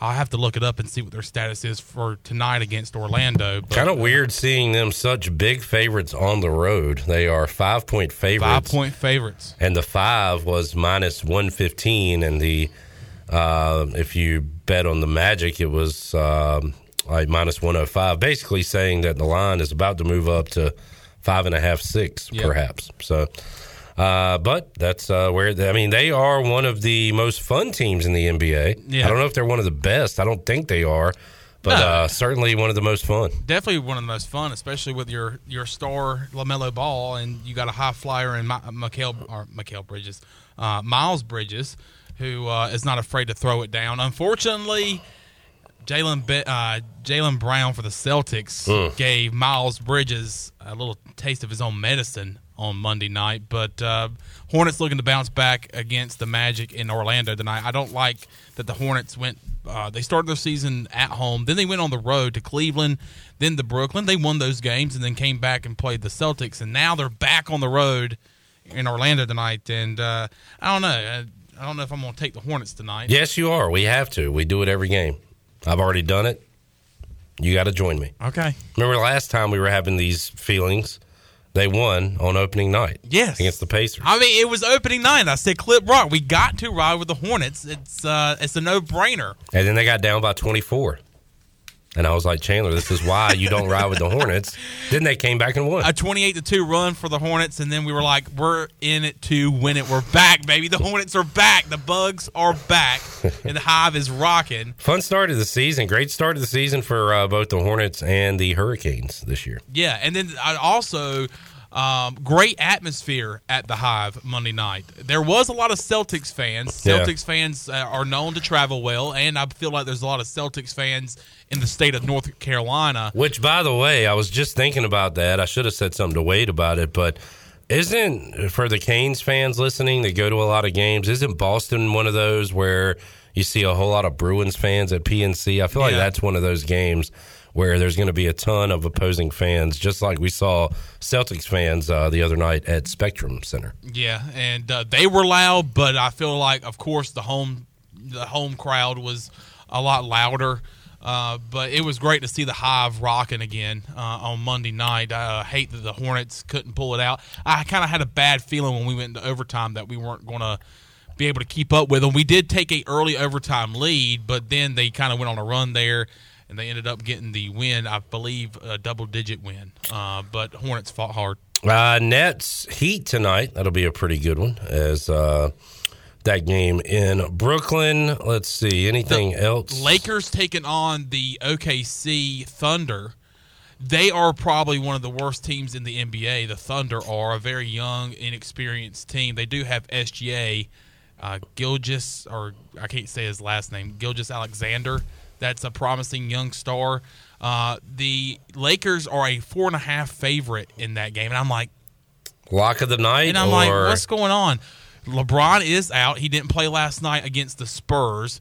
They did get a win against San Antonio last night, and then Anthony Davis uh, injured his knee last night. It looked like it could have been a lot more serious It, the way he kind of sat on the ground for a long time, holding his knee, he was able to get back up and and continue playing for the Lakers. He is a game time decision tonight for the Lakers, so I think that's why And the so line they're is coming down. off a back to back. They're coming off a back to back. Yeah. Uh, but so is um, OKC. They played last night. They played uh, Steph and the Warriors.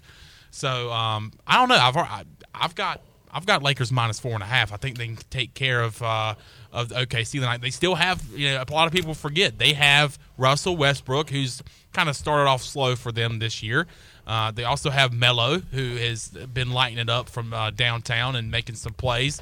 The uh, the aged veteran for the Lakers. So um, I think that's a interesting one to see if the Lakers because the Lakers have been very bad. They they've had chemistry issues already. I don't know if anybody Anthony has seen Davis and uh, Dwight Howard AD going at and it. Dwight Howard going at it on the bench, um, and they they squeaked by. I can't remember who they squeaked by earlier this week. Um, it was a team that they should have Oh blown yeah, out. yeah, yeah. And they um they won. at Oh, it was end. Memphis. Was it Memphis? Maybe I know what you're talking about. But then, la- you know, I tell you who has not got off to a good start this year, and that's uh, my guy Dame and the Blazers. They're one and two. Uh, Lillard only averaging 17 points a game. Is tonight the night? Is it Dame time tonight? The night he finally goes off. Uh, they play the Grizzlies in the Moda Center. So I might take. Uh, might you've been asking me? Have I been going with Dame props? I think tonight might be the night. I don't know if they've they might have come out already, but I looked earlier; they had not come out yet. So um, it's it's got to be Dame time sometime, and tonight might could be the night. I think it could be that time. Get out your watch; it's Dame time. Let's take a time out. Hour three on tap. Our Bud Light ECU report is on the way. We'll hear from Donnie Kirkpatrick, also Pirate defensive coordinator Blake Harrell, and Mike Mullis said to join us in hour three as well. We'll make you a winner. Coming up, our final hour of today's show. It's all ahead on Pirate Radio Live. We're back with you on a Wednesday after this.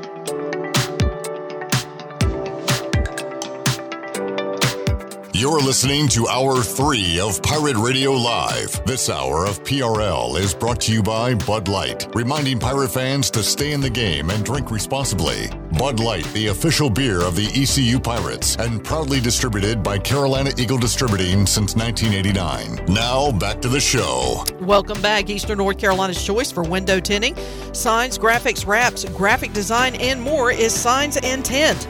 Be sure to stop by their office at 801 Staten Road in Greenville, or you can book an appointment online at signsandtint.com.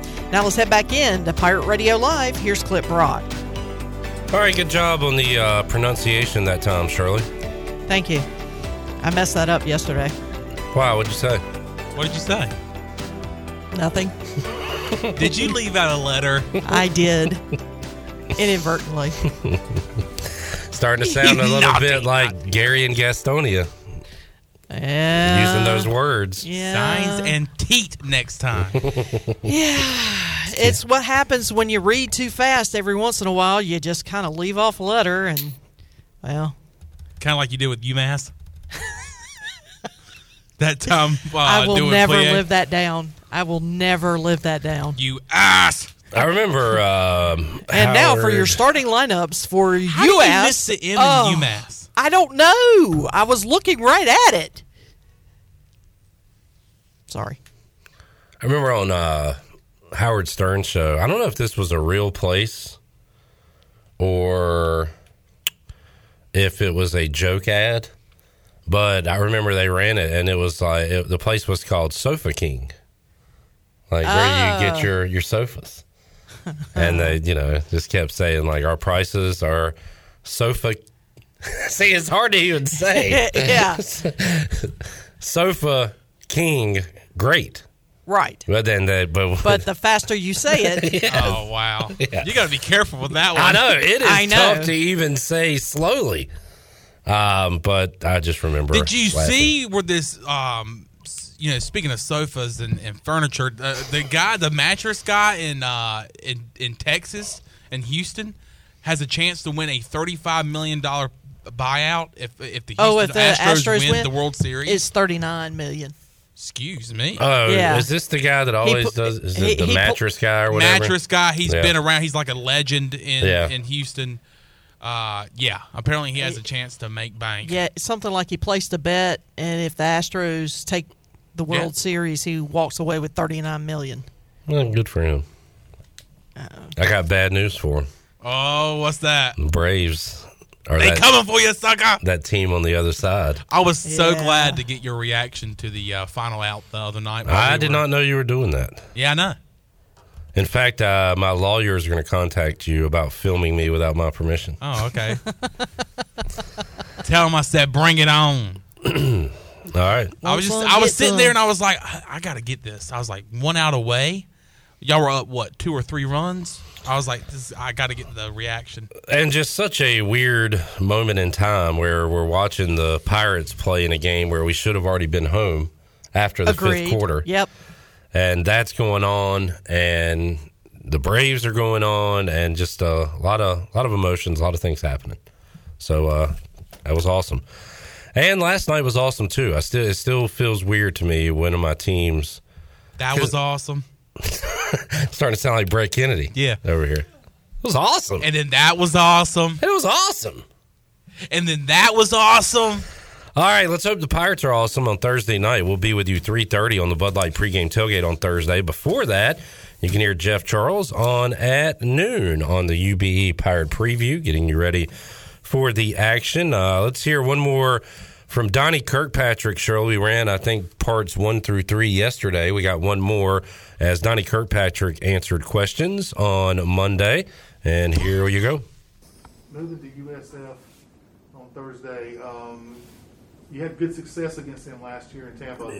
What do you remember about that game, and what can, how do you translate some of that? Into? Well, what I remember is we were coming off what I would say, I don't give how many years now because it's too many years for me, one of the worst games ever that I'd been part of as a player or a coach down at Georgia State. That was a bad day.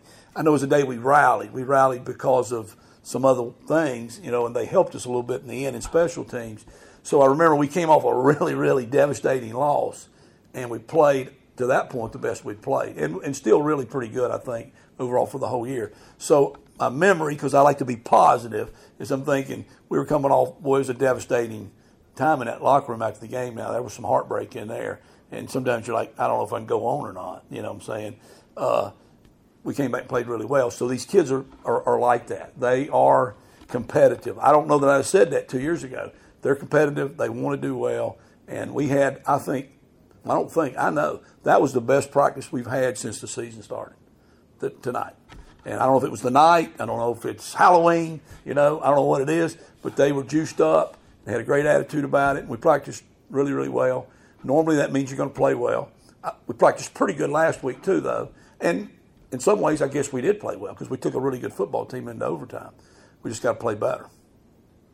Now that Fernando's the number two center on the depth Yeah. chart, I know he's starting guard, but Yeah. has he gotten to work any at center? Yeah, we have to rotate him uh, right now. Plus, we've had some some sickness. Uh, Sean Bailey's been sick this week, and you know Isaiah Foot was a little sick today. They they both kind of went. They just couldn't go as much. So Coach Waters just really, really had to play the shell game out there. They're all having to move around. You know, Nashad's having to play guard. He's having to play tackle. So uh, it's a little bit like the NFL. You got about eight or nine guys, and they just got to all play all the positions. So you know, he gets snaps before the practice, gets a little bit afterwards, plays guard during practice, has to play center. So he's he's, he's doing good. He's he's a really leader for the team right now, and uh, I'm sure glad we got him because you got to have somebody can do that when when this happens. Coach, you talked about the two minute drills Yep. and working on that. You had two chances at the end of the game. Coach said he didn't want to risk it. Yep. Is, is that kind of Yeah, I think the one was a legit minute something, 37. That's a legit two minute deal. The next time they keep the they keep clock alive because they tried to go win it, and uh, you know we're kind of backed up, not real backed up, but we didn't have great field position. If we would have, we threw a kind of a safe pass, tried to see if we could get going. Uh, when he got to third down, he said, "I think we should probably run it right here." At that point, let's don't lose the game. Let's take the overtime if we can. So we were able, they, they had one timeout left. They used it. We were able to get down to 37 seconds, but we, we got a good punter. He was able to really hit a good punt. So I think we probably just calculated what's the chances we're going to make it on third down here. Let's don't force one. Let's don't throw a pick six. Don't give them field position. We played too good. I think even though we had had two drives in a row we hadn't scored, we had won the second half. You know what I'm saying? It was 24 to 10 at half. Now it's 24 to 24. So we'd won the second half. So I think we still felt like we had the momentum. I think we felt like our players would take the field in overtime thinking, all right, we've put the pressure on them. I, I know that's what I was feeling. I know it didn't work out that way, but that's what we were feeling. So it, that's calculated decision by him. I think it was the right one. There is Donnie Kirkpatrick as part of our Bud Light ECU report. Let's hear some from the defensive side of the ball as Blake Harrell, man, his group was playing with their proverbial hair on fire Saturday night at Houston. Looked awesome. Gave up the score in overtime after holding Houston down for an entire half of football. Uh, but you got to give those guys a lot of credit. They have played some winning football and uh, and kept ECU in games where their offense was floundering. Let's hear what Blake Harrell had to say about that, and also looking ahead to South Florida. You know, at the end of the day, there's like only one thing that matters, right? And that, that's winning the ball game. It doesn't matter. Um, play well here, play well there. At the end of the day, you got to find a way to win. And if, if you're not doing that, you, you got to keep going back and studying and, improving and working your tail off to get that done. And it's got to have urgency and purpose, intent. It's got to increase every single day to get better. And where, where can we find ways to win the ball game? And, and uh, last two ball games, there's been there's been places we can we can get better, and we can find find ways to help our team win. Um, you know, so that's the final stat that matters, and uh, we got to keep keep trucking along and get it done this Thursday uh, against USF. And you know, in a short week, you're you're excited because you get right back at it. You don't have time to lick your wounds, feel sorry for yourself, and, and, and pout about last Saturday night. I mean, you got to you got to get turned around, you got to get going, and you got to get all focused on South Florida. So that's that's been um, you know pretty good for you know me, maybe more so than our kids, but uh, especially me. Um, and I'm excited playing Dowdy Ficklen on a Thursday night. You know, I've never done that. Um, the kids have, our guys have done it. They're excited about it. They're excited to, to feel that energy, feel that juice in there, feel our uh, boneyard, and, and see those, you know, see our fans in there and just celebrate those fans and, and go take it to USF. And that's what we're going to try to do and, and keep playing, you know, to that level and even better and see if we can step it up even another notch. So that's, that's our goal and that's where we're at right now you guys played a really solid game defensively. The, the, main thing that went wrong was just the one play in the overtime. Take us through that a little bit, and, and what were you fooled a little bit on that, or was it just a misfit? Or? No, I mean, we, there's also 20 of 24 other points in there, but um, yeah, the one play in overtime we brought we brought boundary pressure. It's, it's been a really good boundary pressure for us, and I'd call it 100 percent of the time again. Uh, we just overstepped a gap there in, inside, and you know, a guy that's maybe played the best game of his, year, of, of his season, and, and, probably you know if we win that ball game, he's probably player of the week. You know, he, he, really is. He's probably defense player of the week in the conference, and just oversteps a little bit, loses a little integrity, and they're they're they're big, gigantic old linemen swallowed him up a little bit, and and gets out on us. Then we do a poor job tackling on, on about the nine yard line there, and uh, you know you'd love to have that one back. You know that's and that's what we tell our guys like, hey you want to be better? Look at this. Is this the play you want to go down with? Could you give extra effort here? Could we play this better? And those are the things we're talking about improving. But you know, you can't. Uh, you know, unfortunately, the last two weeks, it came down to one play here or there. Um, but it's really a, a, series of plays. I think we talked about that at UCF. Just hey, throughout the ball game, what can we do to get better and, and make plays here and there? So it's not a one play come fourth quarter time. So when you look at South Florida, I mean that heck of a rushing day against Temple, and it seems like ever since they put that quarterback in, the young guy, they've kind of stepped up as a team. What do you, what do you see from them? They're very, I see they're very very talented in the backfield. I mean, they may not have just just one all star guy back there, but they got a whole crew, a whole stable uh, of just really good players. Jaren Mangham from the transfer from Colorado is a you know big time tailback, 220 something pounds, and then they got a couple other guys, 21 and three that can carry carry the rock and get downhill on you too. And um, you know, the quarterback adds a whole other dimension to it. So now, he, not only you have to worry about tailbacks, and they may have a tailback play going here, and then a quarterback counter play going here. So you got, you know, two different plays. You got to make sure you're responsible for both. It makes very eye discipline, and what you're doing makes uh, fundamentally just hey, you know, we can't play and sync and play for the pass game. We got to make sure we're up there in the box and ready to play for the run game and stack it a little bit. So that's that's kind of where we're at. I mean, they they've done a really nice job with that quarterback. He, he's a freshman, uh, but you wouldn't know that. I mean, he's he's got a strong. Our kids were asking us today, say, "How's he throw it?" Because we've been watching so much run game. And I said, "Well, let's watch a clip," and they were pretty impressed. You know, our, the linebackers were. And I said, "He can sling it. He's got a strong arm. He gets rid of it quick." Um, but he, you know, everybody thinks he's a, a runner. Does a really good job with his feet. He does, but he can still throw it too. So you got, our work cut out for us. I think the O line. Um, maybe the most impressive part of their team compared to a year ago. They're doing a really nice job up front, just in the run game, pass game, picking up pressures. Um, and, and, so that we got our work cut out. And I told our guys, like, as a group, they're not as big as what we've played the last several games, but as a group, they're probably more, more fundamental, more sound in the run game than, than what we've seen.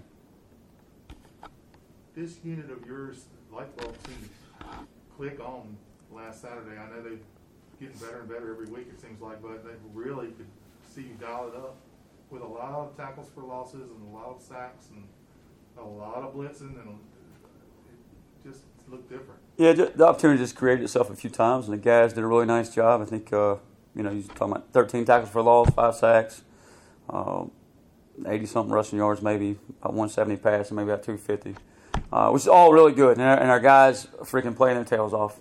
And, and but we got to keep doing it so we can get that one stat that matters, the W. Uh, but just really, really proud of those guys attacking, you know, attacking downhill the way they're tackling.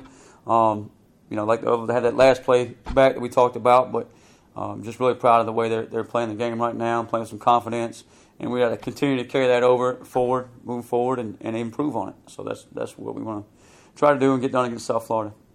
On that third down stop right before they kicked what was their third field goal attempt, their second miss it looked like they had a quick audible or a check with me, and then you guys countered it immediately. Could you yeah. walk us through that? Yeah, so uh, you know they did that a couple times throughout the game. Um, their their tendency, I think, third and three, third and four plus, they're about 100 percent pass is what they've been over the last four or five ball games, um, and just that's that's who they were and who they've been.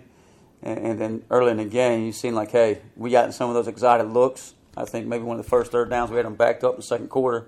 Um, and, and we showed a little two man, and, and, they come out and run the football, and we get on the ground, get it stopped. But that's where you knew, hey, they're going to vary, vary from their game plan a little bit, and you can see them checking at a certain look. So we tried to check in certain looks, just getting a little better run call, because um, we had some pass rush stunts on, pass rush pressures, and just want to get a, a, little bit of a run sound call. Um, and at the end of the day, you know, it's third and 10, third and 9, third and 8 the goal of third down is really just to get them stopped before before they get across, you know, and get them in a fourth down situation where they have to punt it, get rid of it. Um, and, and our guys did a pretty good job of that the other other night. So that that was kind of, you know, hey, they check. Look, we talked about it on the sideline. Make sure we get a quick check in, and, and for the most part, we got that, was able to do that. So that's credit to our guys, just being an older defense, second year of a defense, and you know, just some experienced guys out there running the show. So it's it's nice to see. It's been a while since an ECU defense has maybe had more players than can be on the field at one time, like a Teagan Wilk trying to maybe find a way on the field, or Ram Sewell, some of these other guys. Like, what are those conversations like trying to get them on the field, but also they got good players in front of them too. Yeah, and, and you know what? Each individual on our defense brings something to to our unit, brings something to our team, and we've been saying this for ever since I got here. It's going to take all of us. It takes all of us to get this job done, and and it's really, if you think about it, it's not just our defensive room it's our team. It's our program. It's our fans. It's everybody that's in Dowdy-Ficklen on Thursday night to get that W. It's going to take everybody. Uh, and each individual is bought into that within our defensive. And whether it's Teagan Wilk, Aaron Remser, Gerard Stringer, they all know that, hey, when I'm on the field, I'm going to give it all I got for ECU. I'm going to turn it loose. Because if I give all I got, and then the next guy comes in, he's got, you know, bang, we can always be fresh. And it's really paid off down the stretch. I mean, Teagan Wilk, you know, really in a four minute situation down by seven there in the fourth quarter. And he's a run stopping, that's what he does. And punch the ball out and shows up and does it again. Surad, Surad Ware and Elijah Morris hustling their tails over there and to recover it. And that's just a credit to, to those guys and them believing and, and playing their tails off to, to try to get that win. So just really proud of them. And, and what they mean is it's not, you know, me, me, me. It's all about our team and our program and, our, and, and what we're trying to do as a unit. Looking forward to seeing the Pirate defense under the lights, Dowdy-Ficklen Stadium in the black uniforms, looking tough, looking mean, looking physical. coming up on Thursday night. Man, Physical. Gonna be Good fl- bunch. flying around Opportunity. against that South Florida offense. Uh, missed hearing from our, our guys in the Players Lounge on Monday, but Bruce Bivens did catch up with the local media on Monday. So let's hear from Bruce. He was playing in front of uh, a lot of friends and family there in Houston. Actually went down um, with an injury in that game, but uh, you know, back ready to go for South Florida, hopefully. And he uh, talked to members of the media on Monday. Bruce, well, pretty quick uh, turnaround here, man. How, how are you guys handling uh, the, the quick turnaround in South Florida? Um, we just adapting like we do with you know any circumstances that we have. You know, we just got to get ready to go play football. Mentally, do you want to get back out there and play after after the uh, Houston game? Of course, we got to get that bitter taste out of our mouth. Um, shoot, we always ready to play football, so we got to definitely get that bitter taste out of our mouth. How much do you guys get up for the Thursday night games? Say that again. How much do guys get up for a Thursday night game when you guys get to be kind of the showcase game across the country? Um, we're ready to take on the challenge. We're we're really excited, you know, to display what we you know have to show to everyone.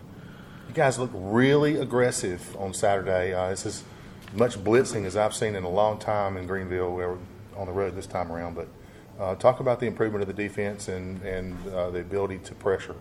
Um, we come to work every day, you know. Um, I mean, we just work on those things in practice, and you know, we just go display it. You know, we do what the coach tell us to do, and we just you know work our work the scheme. The defense has gotten so much better. What do you think is, is the big difference? Just your opinion. Um, our locker room has got a lot tighter. You know, we, we don't want to let each other down, and we just want we want to win. So, I mean, that's obviously obviously the, the the big goal right there. What concerns you most about South Florida? I mean, they seem to really run the ball well with the last game. Um, they have good players. We have good players. Um, nothing really concerns me personally, and I'm pretty sure our team as well. You know, we, we got a good team too. So, nothing. When, when you look at the balance of trying to like heal your body after a game like that versus also trying to get ready, how, how do you kind of find that balance? 'Cause you got to practice well, obviously, to play well too. Um, you know, Coach Houston, he's he's doing a great job. You know, with you know, you know, he he Coach Houston is taking care of that for us. Um, we're gonna we're just gonna you know go to practice and get ready to play play the football game. What did you guys do during the break? You had like a four-hour break or however long it was during the rain delay. Um, talk about how that process went and what they give you to eat and that sort of stuff to kind of keep you going. You have to eat a whole nother meal. Uh, yeah, of course. You know, you know. Um, obviously, we ate it. We ate pretty early. You know, they gave us something to eat.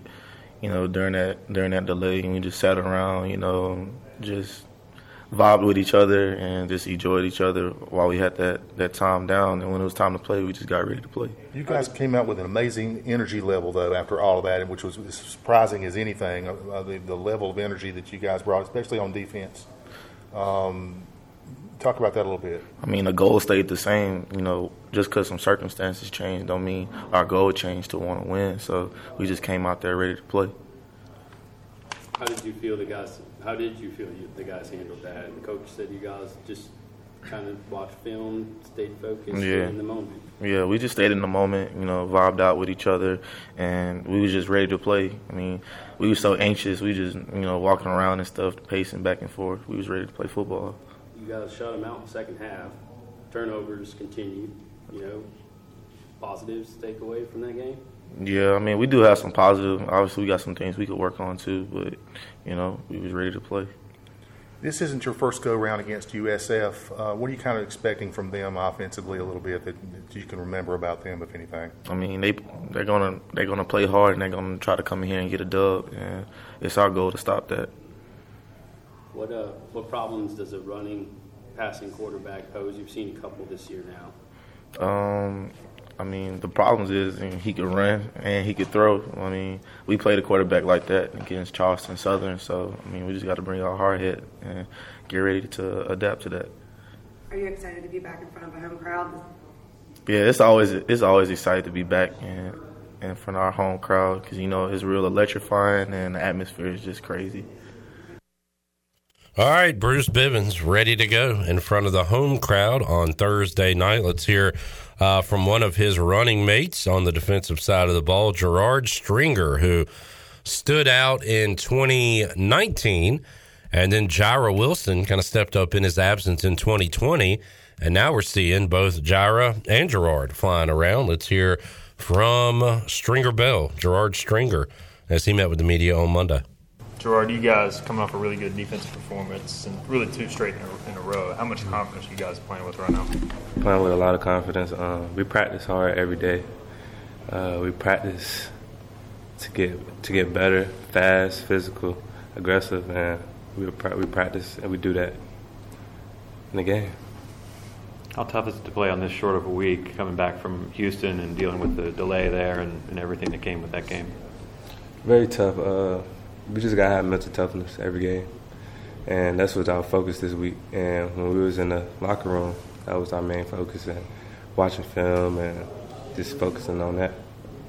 This defense seems to be getting better every week, but the light switch seemed to turn on Saturday night uh, for whatever reason.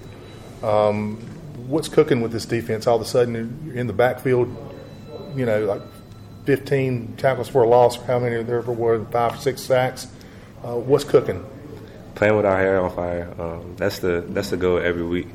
Uh, Coach Houston, he always tell us to play with passion, play aggressive, and just like I said, play with our hair on fire.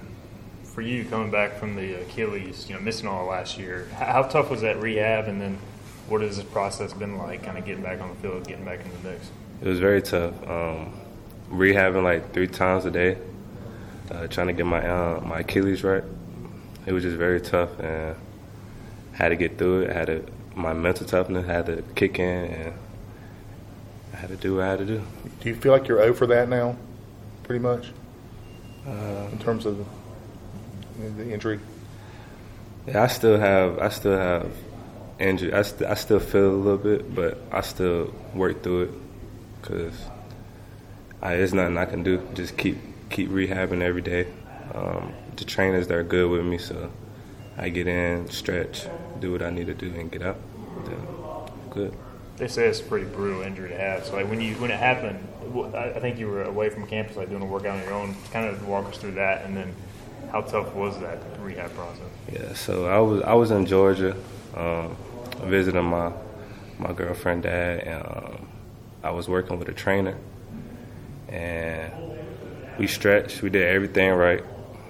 We worked. We we warmed up, and I just came out of my back pedal, and then it felt like somebody kicked me.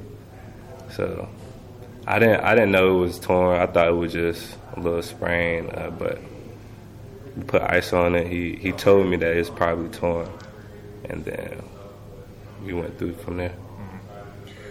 You've got a short week coming up. Uh, what kind of performance are, are, you kind of expecting on Thursday against uh, against you know a really good USF team?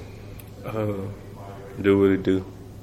We uh, we just want to focus on on us. Um, that's all we can do. Um, we're gonna we're gonna prepare really hard. We're gonna be focused, laser focused this week, and we're gonna we're gonna study film every day, and we're gonna get the job done. Are you guys getting rested up slowly but surely here? Are you are you, are you starting to recharge a little bit? Yes, food um, rest was the key for this week. Uh, coming back from the long night that we had, so we got a lot of rest tonight, last night, and we're gonna get some rest today. So. Have you ever been through anything like you went through Saturday, as far as a lightning delay and the, and the no, that was that was the first time. That was the first time we ever had to uh, wait that long to. Well, I had to wait that long to uh, playing the game, so it was pretty tough, but we we got through it. How excited are you to come back home into Dowdy Ficklen Stadium and be back in front of your fans? Pretty excited. Uh, I love the fans. I love the juice. I love getting the crowd hype, and I love getting my teammates hype, and it's, it's a fun experience. Do you feel like the students section in particular seems like there's going to be a lot around that Thursday night? Can help pick you guys up, like on a short week, kind of add that extra energy? Yes, they, they help a lot. Um, they always come up to us and tell us what, what a great job we be doing. So we always feed off that energy, and that they help us tremendously. I feel like you guys started really like laying the wood mm-hmm. around the like Tulane game. Mm-hmm. Did something change in there where you guys just? I mean, I feel like you guys are hitting harder. I don't know if that's accurate, but we just we we we just playing with that chip on our shoulder. Uh, we feel like we got a lot to prove, and we're gonna we're gonna play aggressive every day. Coach coach he put he installed that in us, and that's what we're gonna do. Do you think that? Do you, do you feel that maybe that's ratcheted up a notch? I, I do. Like every everybody is everybody's hitting. J Mac getting hits, uh, Malik getting hits. Every, like Jamal, every, everybody getting hits. So. Everybody getting hits, and there's going to be some. Uh, I think it was ever since uh, Parker Bunch called in on the fifth quarter.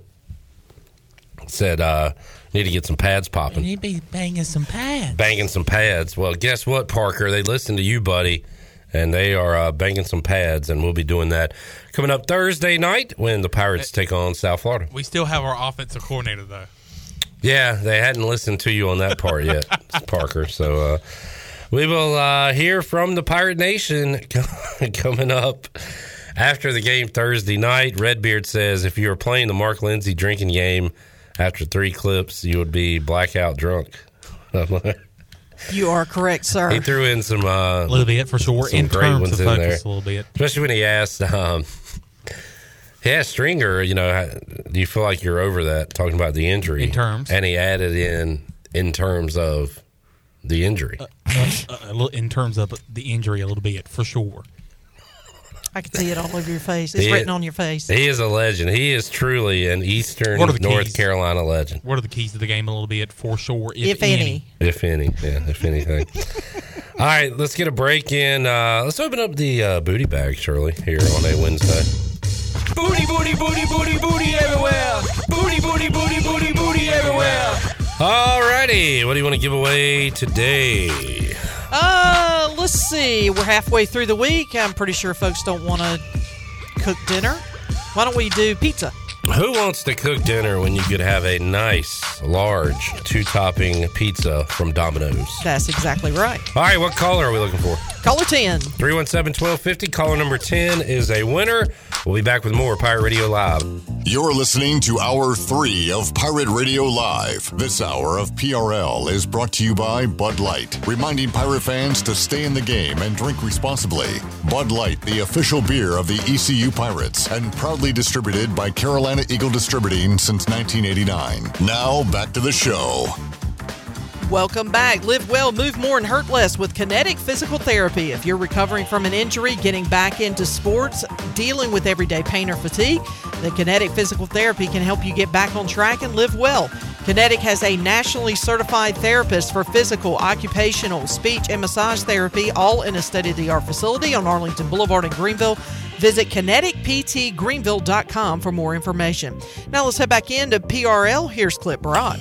All right, back with you on Pirate Radio Live. We will lob a phone call out to Mike Mullis, Packers fan.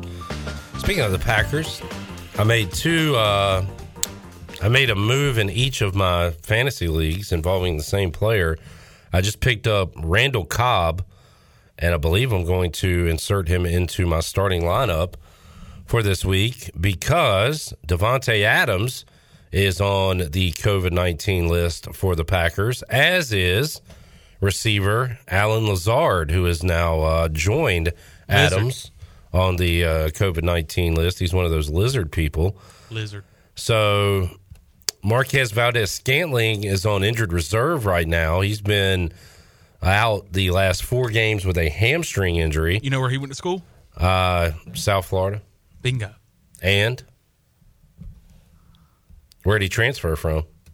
Oh, I don't know. Smart guy. You want to ask me questions? I got questions for you. Oh man, I'm sorry. I'll give you I a. had, I had confidence that you knew the answer. I'll give you a hint. Notre Dame. Oh. he went to NC State. Oh. And then ended up ended his career at South Florida, right? Yeah. Do we have Mully, Shirley? No Molly? No All right. Mully. All right. He did not answer the phone. Call him first, and we did. We tried. We called him first, Yeah. and then I got his voicemail. Maybe Oh, he'll wow. call us back. Call us. Uh, but yeah, I'm gonna give Randall Cobb a go because they are down a ton of receivers. Thursday night football. It's actually a great game, Chandler. That we won't be watching. You won't because you'll be live at Dowdy Ficklen Stadium Yes, sir. for the Pirates and the Bulls. Da Bulls. When is the last time you were at a game with fans? With fans, Did you go to, I went the to games last year? I went to Tulane last year.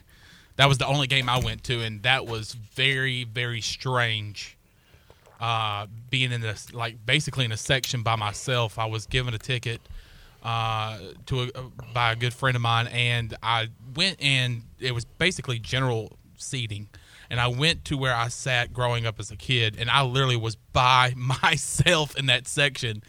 Uh, last time I was at a game uh, with a crowd, and there wasn't much of a crowd there. It was the last game of the 2019 season against Tulsa, Mhm. um, where I believe the Pirates were whooped. That was the last time I was at a game with fans in Dowdy Ficklen Stadium. So I'm very excited. Yeah. Uh, for tomorrow, uh, after the pregame show, I will be heading over to Dowdy Ficklen Stadium, and I expect to be with a bunch of other Pirate fans uh, tomorrow night. I have not been to Dowdy Ficklen Stadium since ECU was scheduled to play North Carolina A and T on a Saturday, and I was there. That was the uh, cardboard box game. That was the rain box game. I saw the um, intro, and then the announcement was made that there was lightning in the area.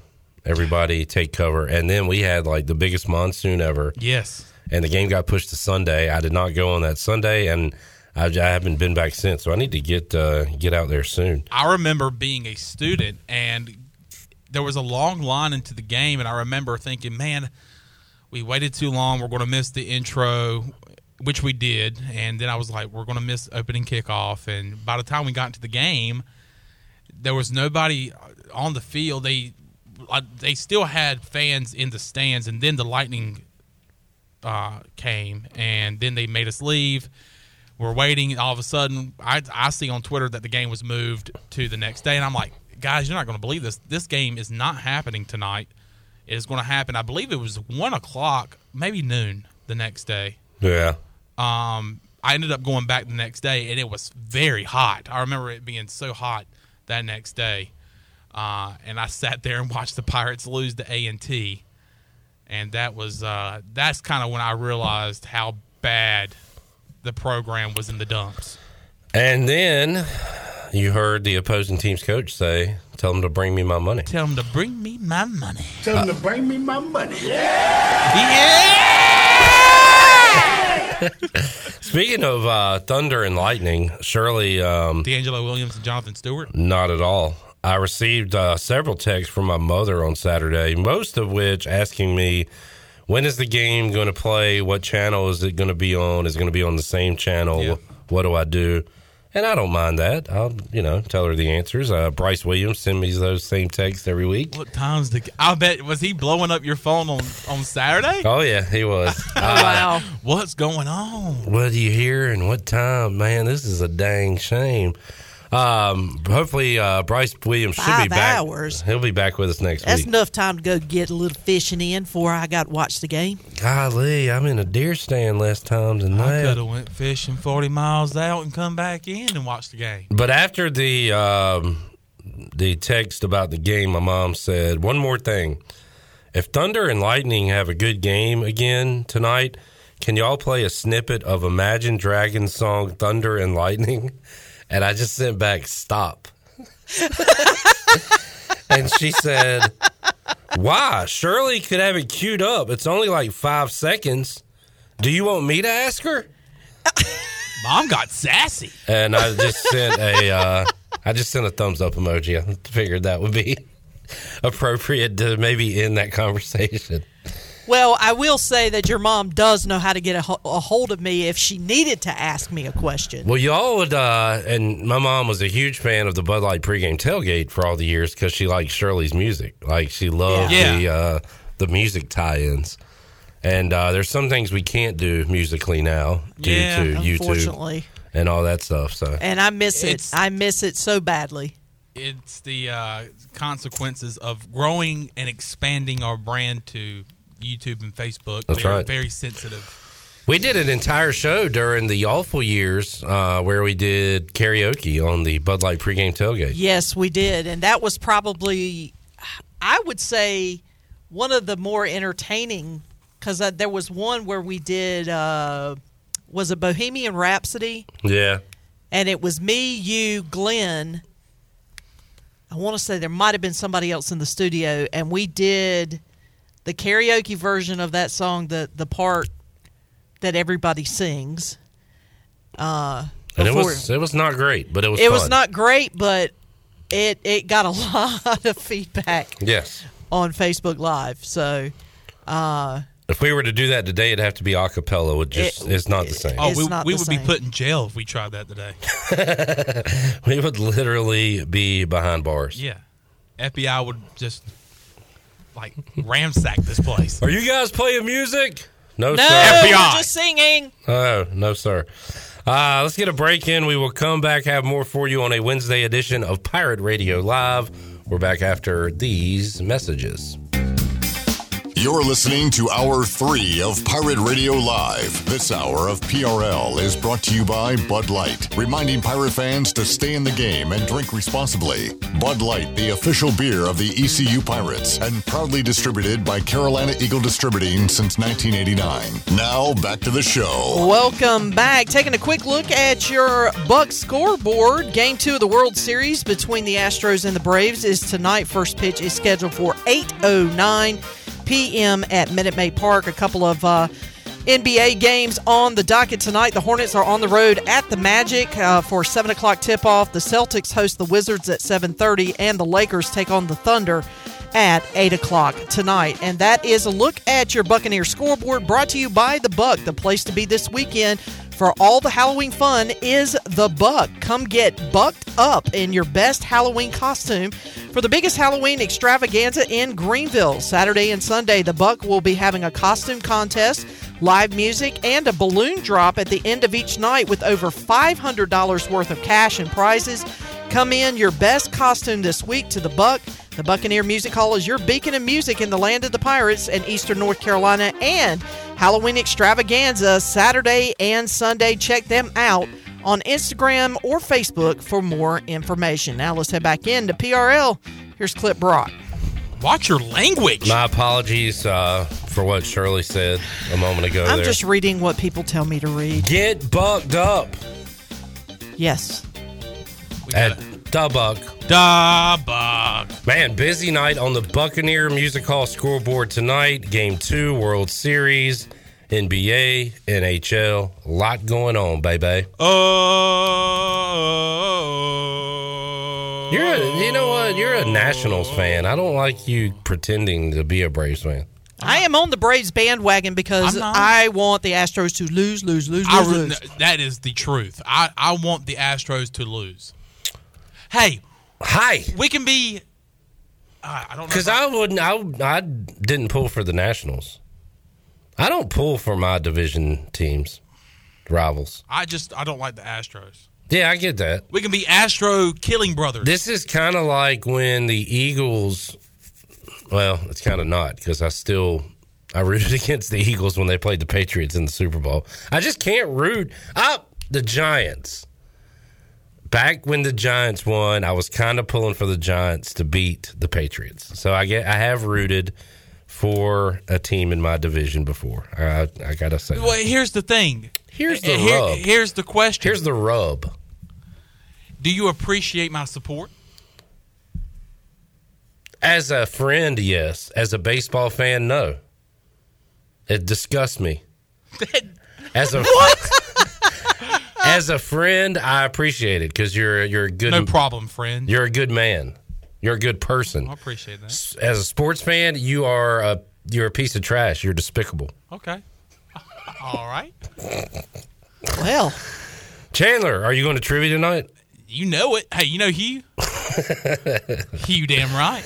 Uh, I got a trivia question for you. There has been a trade. Have you seen it in the NFL? No. All right. Let's see if you can piece this one together. This former Heisman Trophy winner Okay. is going back to a team in which he had,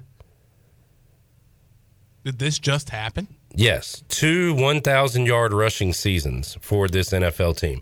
This former Heisman Trophy winner has been traded back to a team in which he had two 1,000 yard rushing seasons for previously in his career? Um, I mean, I didn't give you a. I gave you some stuff there, but on the fly, that's tough. Jeff. Jeff. So obviously, we're talking about a player that's been around a little while. Been while. around. Um, going back to a former team he played for, in which he had rushed for a thousand years. So we're talking about a running back. We're talking about an Alabama running back. Ah, Mark Ingram. And we are talking about Mark Ingram. Well done, sir. He is going back to the New Orleans Saints. He's on my fantasy team. I mean, I guess you'd rather have him there than Houston. Yes. So- Mu- yeah. Much so. Uh, the Texans, this is according to Tom Pelissero. It doesn't say uh, what the Texans are getting in return. Poor David Culley. But uh, good for Mark Ingram. Now he gets to uh, go to a potential playoff team. Good for him. Playoffs. Bucks and Saints in the Superdome this Sunday. I like that matchup. Yeah, yeah. It's a good ball game. Big ball game. Big ball game. All right, so uh, there is that. We still have one more break to take, so let's do it right now. We got a lot accomplished in that segment. Yes, we did. Uh, we will return and get ready to wrap it up on a Wednesday edition of Pirate Radio Live. Back with you after this. You're listening to Hour 3 of Pirate Radio Live. This hour of PRL is brought to you by Bud Light, reminding pirate fans to stay in the game and drink responsibly. Bud Light, the official beer of the ECU Pirates, and proudly distributed by Carolina Eagle Distributing since 1989. Now, back to the show. Welcome back. Taking a quick look at your stock market report. The Dow was down 266 points at 34, uh, 35,490. The Nasdaq was up a tenth of a point at 15,235, uh, and the S&P was down 23 at 4,551. That's your Wells Fargo Advisors financial report for a personal look into investing. Call Wells Fargo Advisors today at 756-6900 in Greenville. Wells Fargo Advisors LLC, member SIPC. Now back to you, Clip. When y'all were like shooting basketball in the driveway, yard, or whatever, did you be, be like, all right, if I make this next shot, so and so will happen? You Yeah. ever do stuff like that? Oh, yeah. If I hit the camera with this piece of balled up paper, the Braves are going to win tonight. And Oh, what happens you're- if you don't hit it? I don't know. I can't decide on that. It's out of my control. But if it hits it, you're it's like a guarantee. Correct. All right, let's go. All right, go for it, brother. I don't It was- know. I need. Uh, do we have any side angles? Because I might have scraped the bottom. It looked like it was It- pretty it close was to the camera. line. It came up short, but it may have grazed the camera. I'm gonna call it a win. We'll uh, we'll recap it, I guess, Friday on Pirate Radio Live. We have no Pirate Radio Live on Thursday because we Game day. have wall to wall ECU football coverage coming up noon on the UB Pirate Preview. Then at 3:30 we take over for the four-hour Bud Light pregame tailgate. We'll be with you until the 7:30 kickoff, and then after the game, the U.S. Sailor fifth quarter call-in show. We will talk to you folks on Thursday. Wear your black, be loud at Dowdy Ficklen Stadium, and we'll see you at 3:30 on the Bud Light pregame tailgate. So long, everybody.